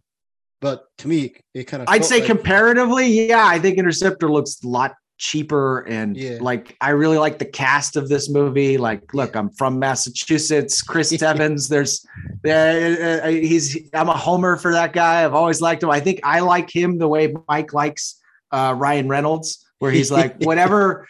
Uh, I liked that guy when he was really young, and I'm I'm just gonna root for him. Like I've I've always liked Chris Evans, and I'm always gonna pull for the guy. So there, there's a little bit of that too. Yeah. Well, I bring that up because like that's what and this is what I said. You know, when I mentioned the um them trying to make them trying to compete with 007 as possible, I that's what makes it frustrating for me because I feel like Netflix is playing the wrong game. They should try to go they, they, they said they're not giving Scorsese any more money. They're not giving all the they're not giving uh, the guy that make any more money. They're gonna make this like either gigantic blockbuster or like she smaller stuff.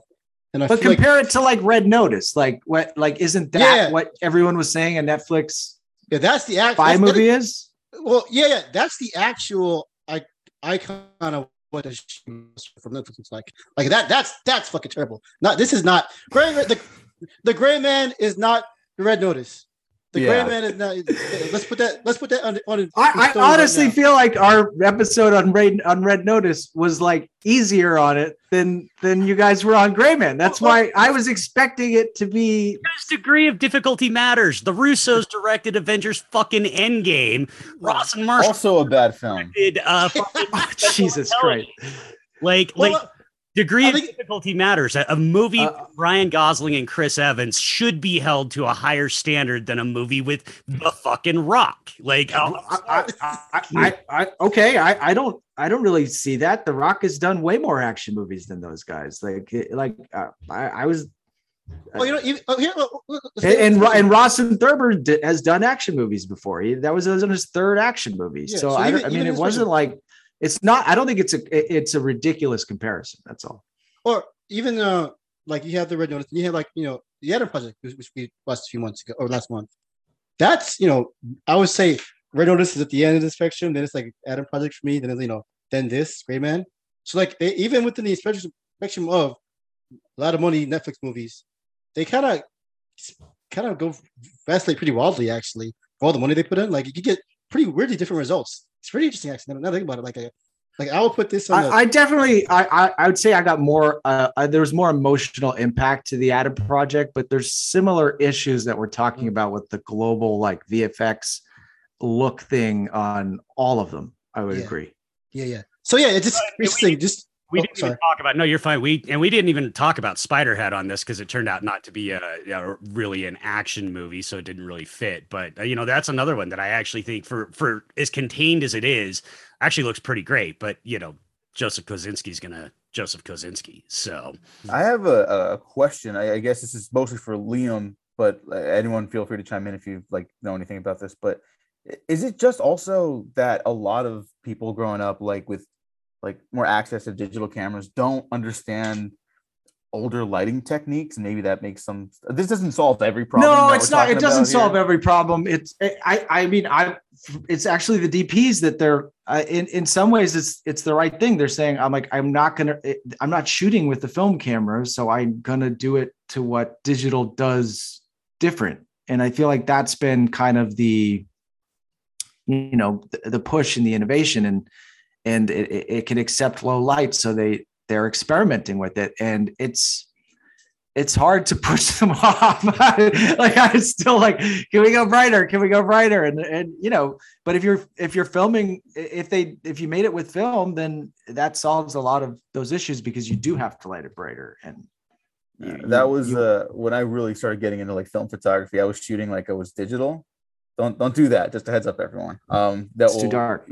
you will waste a lot of money that you shouldn't have. Um, eh, but yeah, I, I- I guess that's that's just like a, a, a weird concern I have for this stuff too. Like, it, it's not that film is better.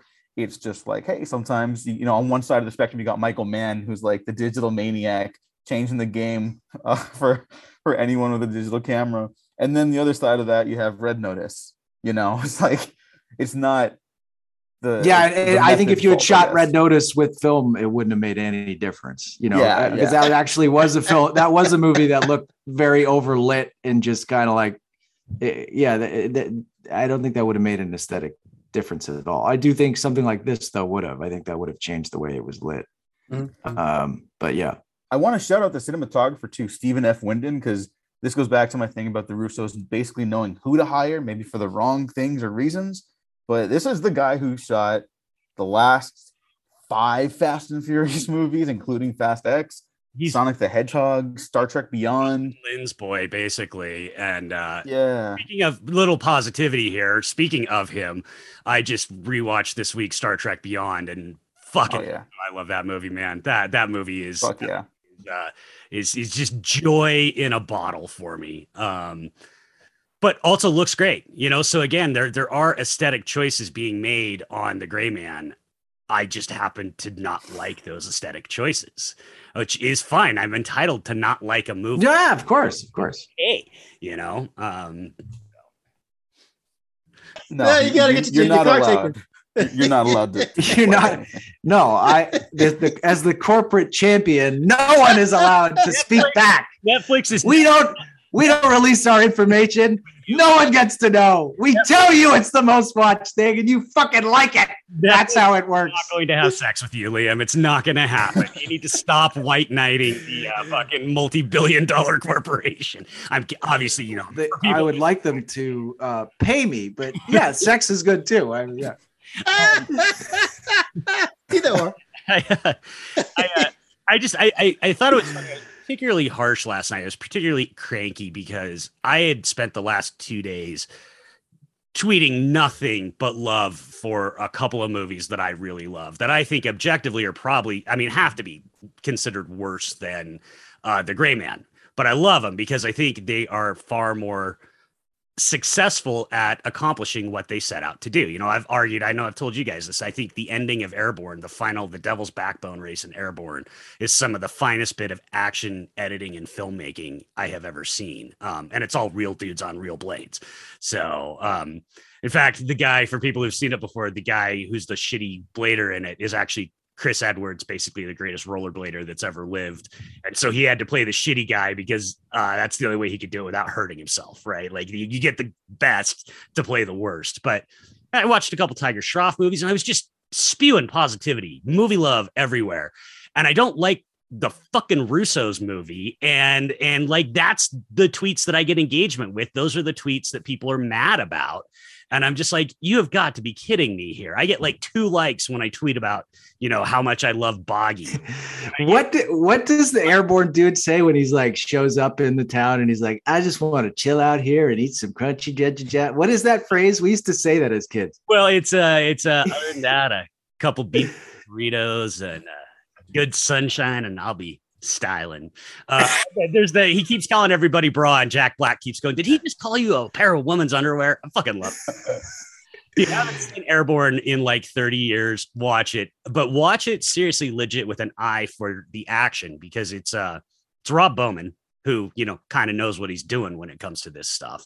And uh anyway, so I'm I'm going on about all this, and then I get like 300 likes when I'm like the beige man lo- uh, looks like something and it's something not good, you know? And I'm like, come on. That's good. Okay, that's fucking funny. It's fu- it, it's Twitter. It Twitter might as well be called "No Fuck You." The app. That's what it is. Well, so I always saw happens, you yeah. and Rob, this the, the drunkie. You guys were getting upset, and I was like, guys, it's it, it's called "No Fuck You." The app. Like that's like Well, uh, well, it- Rob- do a Discord if we want to talk about people agreeing and that like we don't have to deal with the Rob the public part of it. Rob was a little different. Rob, somebody took a shot at Rob that was completely uncalled for, completely unnecessary, and that person received a long coming block from uh from me and several other people. Uh so anyway, uh all right. Wait, I, I wanna, I wanna, wait, I wanna talk some more shit.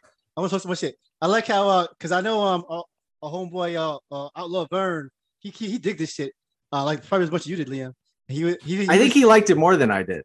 Uh, Yeah. but he, you know, we're we're uh, gentlemen of a certain age. It's a dad movie. Well, yeah, he, think he like he, he, he, uh, pretty, he did a pretty, uh, good salvo of shit talking. He was like, "Oh wow, at least Russo knew how to use a drain camera properly." I was like, "Oh shit, you salty motherfucker!" No, he trying to talk shit about ambulance and Michael Bay. Like, no way, buddy. But you know, I guess, I guess because it goes slow enough, he can see it. Oh, this play, I just play it. It, it is definitely it is less insane, but that's what Bay's uh, you know magic for. I, I, I it made me think about because everyone was talking about Six Underground, which I, I still haven't finished. I have to go, and I I Oh. will plead to my guiltiness of I was script watching that one, and I Mm. really did not like the script. Oh yeah, start, So- yeah, start, no, yeah. I have to go back and and and and embrace it with uh, my my my new uh, you know motto and really just Oh. just kind of focus on the I act. absolutely ended up script watching this one. In fact, I'm going to do a couple of really specific spoiler, spoilers here of script things that just infuriated me. I- And because the movie was already losing me at that point, because for the most part, Sure. I do like the script. So, spoilers if you haven't watched it yet. I mean, uh, specifically the scene where Lloyd has six dead to rights, Ana de Armas tranks him in his ass. And you've got Stone Cold Killer six, and he doesn't just put two bullets in fucking Chris Evans' head. And I get the whole thing. Well, then the movie would end. But then, like, okay, well, then don't put that fucking scene in there. Have him get some other way where this psychopath that is trying to hunt you down is knocked out right at your feet. Fucking kill him. Like, I, that drove me nuts. It's a nitpicky thing. I even when I tweeted about it a little bit, I'm like, this is real fucking nitpicky. Oh, I got one. But like, and I know you you mentioned that you like this joke. She when he when they, when they fight in the wolf and he's about to escape. So throw me the gun. And he throws him the gun, but it's the shotgun, but it's empty. And so his joke his joke is like, you never throw a loaded gun, which I guess. But why would you, as an action in an action movie, trying to kill a motherfucker on a motorcycle getting away, do that in the first place just to make the point about the throwing gun joke? Like you just I, I, I just laughed. I laughed at the throwing gun joke. I thought it was funny. He was like, the shells were coming. He was like, he was Yeah. about to do it, but But, like, she just ran away. yeah. I just I don't. Nobody throws the loaded gun. I was like, you know, that's a good point. That's incredibly dangerous. Why would anyone throw a loaded gun? he just he, he tried to kill him with the uh, uh what do you call those things? The, the hospital sockers. Who gives a fuck? Like, like it doesn't matter. Like there's all these weird like joke parts that because you know Ryan Gosling is funny, he, like inherently. So it's good to have him like be joking around. He's got a good What is- dry delivery, doesn't he? Yeah, yeah. That's why the nice guys is his best performance. Just Oh yeah. I mean, there, yeah. yeah, it's incredible. Well, I think it, I he's like Ryan Gosling is not the next action hero. He's the second coming of Don Knotts. He he just goes absurd in the, Who in the is nice that? guys.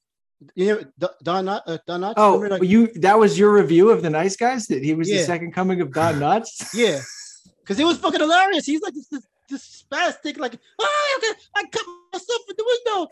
Like and then just Troll's like you fucking douchebag. Like, I perfect. always think about the car, the car being like, this car is automatic and you can go to sleep now. Anytime I'm driving at night, I just think about that scene, how nice it would be to just go to sleep.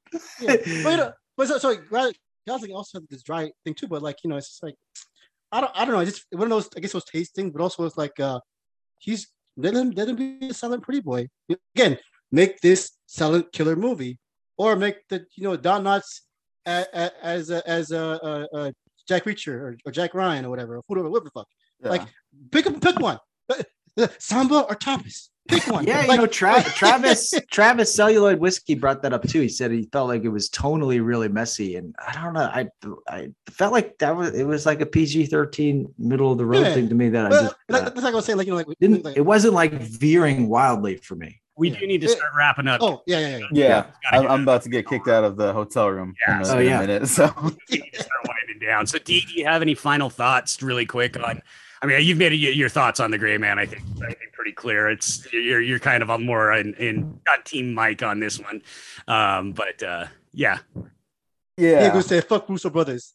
Joe and Yeah. Anthony, no, take that's hey, they're very good said. producers. I I got some ideas if they're willing to listen to me. I, I will I will retract redact I, everything I, I, just I, said. I absolutely, judging from their history, I think they are not willing to listen to you. And That was the interesting about that. Just real quick about the the outside stuff and the the interviews and and stuff is, is that like I don't know. You guys, there there is a weird thing, and like like Di- Diego, how old are you? Diego, how old are you? 28. See, it, it's I I try to like be I, I the person that I wanted to have like reach back is like a little bit older and and talk to people in their 20s. I think there's a weird generational divide and I do think it it would be like incredibly wounding to get to this like height of your profession and then have like your obvious cinematic hero just come out and be like you're you're a fraud. You're not doing the real shit. So i think that is a real wound that they carry with the the scorsese thing and it seemed to be informing some of the things they were talking about with the populism and and that stuff that i, I don't know if it it, it was 100% thought out but um yeah i i, I didn't I, I feel like there's so much extra baggage with them outside of the movie and i don't really have uh feelings of that baggage. I don't kind of try to think about them all that much when I'm watching it. I'm just trying to watch the movie. That's all. See, that's how I know this is this probably be the last thing before I hop off, but that's how I know I still like Winter Soldier because now I definitely have all that baggage and I fully cop to that. But I I still think it's just a good movie, you know, like it, I, it doesn't Fair. affect my viewing of that. It affects everything else pretty pretty much though. So it's I also just don't think they're they're very good at at those uh those spectacle things. But hey, hey, you know, film is subjective. Opinions are sub, you know, everyone's got opinions like assholes and uh, Yeah. Dee, where can where can people find you? Where uh, You can find me at the Diego Crespo on Twitter uh, and the Waffle Press, my podcast uh, with my co-host Gene, who's angrily waiting for us to leave the hotel right now. Uh, over on uh, at the Waffle Press on Twitter, YouTube, SoundCloud, Spotify, iTunes, Patreon. Check out all that stuff. We got retrospective series coming out. We got other fun episodes coming out. Um, yeah, thank you guys for having me on two weeks in a row. This was a real, real treat. So Well, Thank you for this fantastic uh Comic Con coverage. This is like this is like real shit, man. Real journalism going on. Oh, Appreciate thank you. I, I, I want to put my journalism badge away forever now, but thank you. we'll uh, we'll definitely get you back on again. Be well, my brother. Get back home safe, okay? All right. Thank you guys. Have a good one. Cheers. And then you boys, you have any final thoughts that you want to say? Yeah, so that's my once again my review of the Gray Man. It's not Red Notice. Thumb, thumb sideways. It's not red notice. I will fully admit it's not red, Pressed thumb. That's what it is. but But what, what if you go back to the episode of the Red Notice? I'm like, it's pretty good. Please hire me. Everyone involved feels like it's going to be a reoccurring uh, made it, theme. made it to the end of this bullshit, by the way, and you're still listening. Uh, I will post pictures of this, but just for people who are audio only, Liam is sitting in front of a Netflix background as we're recording right now. Like he literally did a custom zoom background of the Netflix logo and is rocking a Roman Reigns acknowledge me shirt. You know, he, um, he came in guns. Okay, so uh, yeah, no, Action Twitter, acknowledge me. It is just I just I just felt weird, I, and then I'm gonna get off off the, the the great man thing, but I just felt weird that definitely some people seem to take my tweets about it like personally, and I thought that was kind Yeah. of because I talk shit on movies all the fucking time. Uh, but some people seem to really take me not liking it personally. Yeah, it just occurred to me, like uh, you know, you talk about the, the baggage is going, like you know, I guess because of these guys specifically, because there's all this like MCU that whole thing, which Yeah. normally doesn't affect the, the, the film Twitter crew or crowd, but I guess it's kind of like that stuff. All is kind of, I don't say poisoning, but like that's coming into this too. So it's not just like, oh, I can watch this d- d- dumbass uh, DTV movie or or this, you know, one with the pretty good actors. It's like all that is kind of sleeping into this one, like it hasn't really done before, maybe. So I But don't I know. also think everybody was watching it last night because it's a free, you know, yeah, blockbuster on Netflix. Yeah, yeah. Um, but it definitely, it definitely is a different thing. Which is what, what's interesting is that like Red Notice, everyone that even like liked Red Notice didn't really defend Red Notice. It was just kind of like, like I was like, oh, it was, and and you guys were calling this one a Snapchat movie. That was like directed by Instagram, like it was an Instagram movie. It was like everyone was playing their Instagram characters and like showing their alcohol that each person owned and stuff. So, uh, uh, but for whatever reason, that one kind of just like went through and, and no one wanted to uh, draw blood over it. And, Well, here's yeah. here's there, I can tell you the reason for me. Um, because Red Notice was never going to be good. There's no scenario where that script, that cast, that production, COVID production schedule, stuff like that, that movie was never going to be good. You know, if you liked it and you had some good laughs, that's fine. But that movie was never, for me, this feels like an extreme amount of wasted potential because there is a foundation even I will admit, bones and a foundation in the gray man that I think could be and could have been real fucking terrific. So I'm always going to be harder on a movie like that, uh, where I think they don't live up to the potential that they've got and the the tools at their disposal. Um, than I am a movie that I watch and I'm just like, yeah, this is just never going to be good. You know, I, I didn't think about Red Notice two hours after I stopped watching it, um, which is probably why we were a little kinder about it on that podcast. Um, so, yeah. Okay. Yeah. It, uh, yeah. I, I get that. That makes sense. And I, I, you know, I think it probably, I, I, I'll be curious to see if this is a, a franchise and they do come back for another one because the, like, I, the bones are there. It's, and, and Gosling is, is, uh, I think a really, a great lead, uh, and, and kind of like you guys all at least admitted he did do the work. And so I'd be up for watching another one. The, the gray man too, grayer. I'd watch. I'd watch another one. I mean, that's the best. That's actually the best compliment that I can probably give it. Is I would still. I would go back for a round two and just. Yeah, and they'll probably bring in even cooler, you know, international guys. It's like they're that I did like that they they brought in the, you know, the the the Tamil, oh, it was Tamil, right? Uh Yeah, a- yeah. action star and they like I said, they're making Mosul and, and extraction and they're, they're giving Yeah. different guys space within action. And um, so yeah, I'm I'm I'm I'm open for more. Vice. Any last thoughts? Anything you want to add? Um, man, uh, I, the truth is, I almost didn't care about what you talk about the Grey Man. I saw Nope yesterday. Blew my fucking mind. Not an action movie, so we can't talk about it. But I feel like we talk about, you know, No, we can don't- talk about it. I just I didn't get a chance to go. So yeah, No, no, do- no. give us a quick one. oh, I just want to like, you know, like um, for us action nerds, we'll probably continue to talk about the Gray Man, just like for a technical and you know all the things that action movies are supposed to do. But I think um, from the word so far, I think Nope is gonna like Jordan Peele three for three. He's gonna like you know have this is gonna be people in people's minds for a while as well, just like his other movies have. So um, just yeah, just um, that's and you know that's in theaters. That's the, the theatrical big release this weekend. You know, so you have that, and I don't know. If, I don't know if it's a, I don't know if we call it a competition per se, but I guess like I- can only imagine that by sheer numbers alone, more people will see. Well, even if you know what, even if this was theatrically, even if the Great Man came out theaters, more people would definitely go see that more than Nope. Um, just by the nature of what it is, you know, big blockbuster. I, because I'm just seeing the preliminary box office now.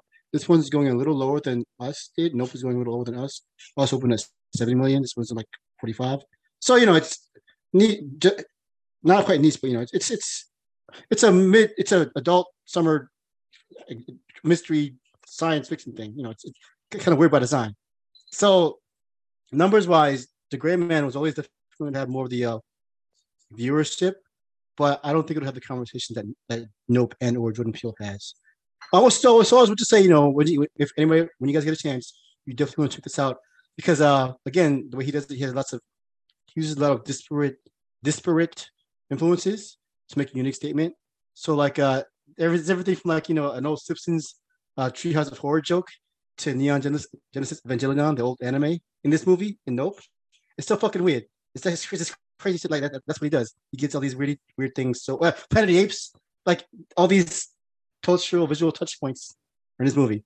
So again, like, if you get a chance, please go see Nope. You know, it's a lot of really interesting visual and you know narrative stuff going on. Like uh, that's like a real ass movie. You know, that's movie is still alive, baby. You know, and then, and then when, when you get home, chill out. You know, if you want to see Green Man, you want to see Ryan Gosling punching Chris Evans in the mouth. You good? You good? You got that too. It's all good. Please, please drink while you watch The Gray Man, and then you'll agree with me. If do not watch that sober, no.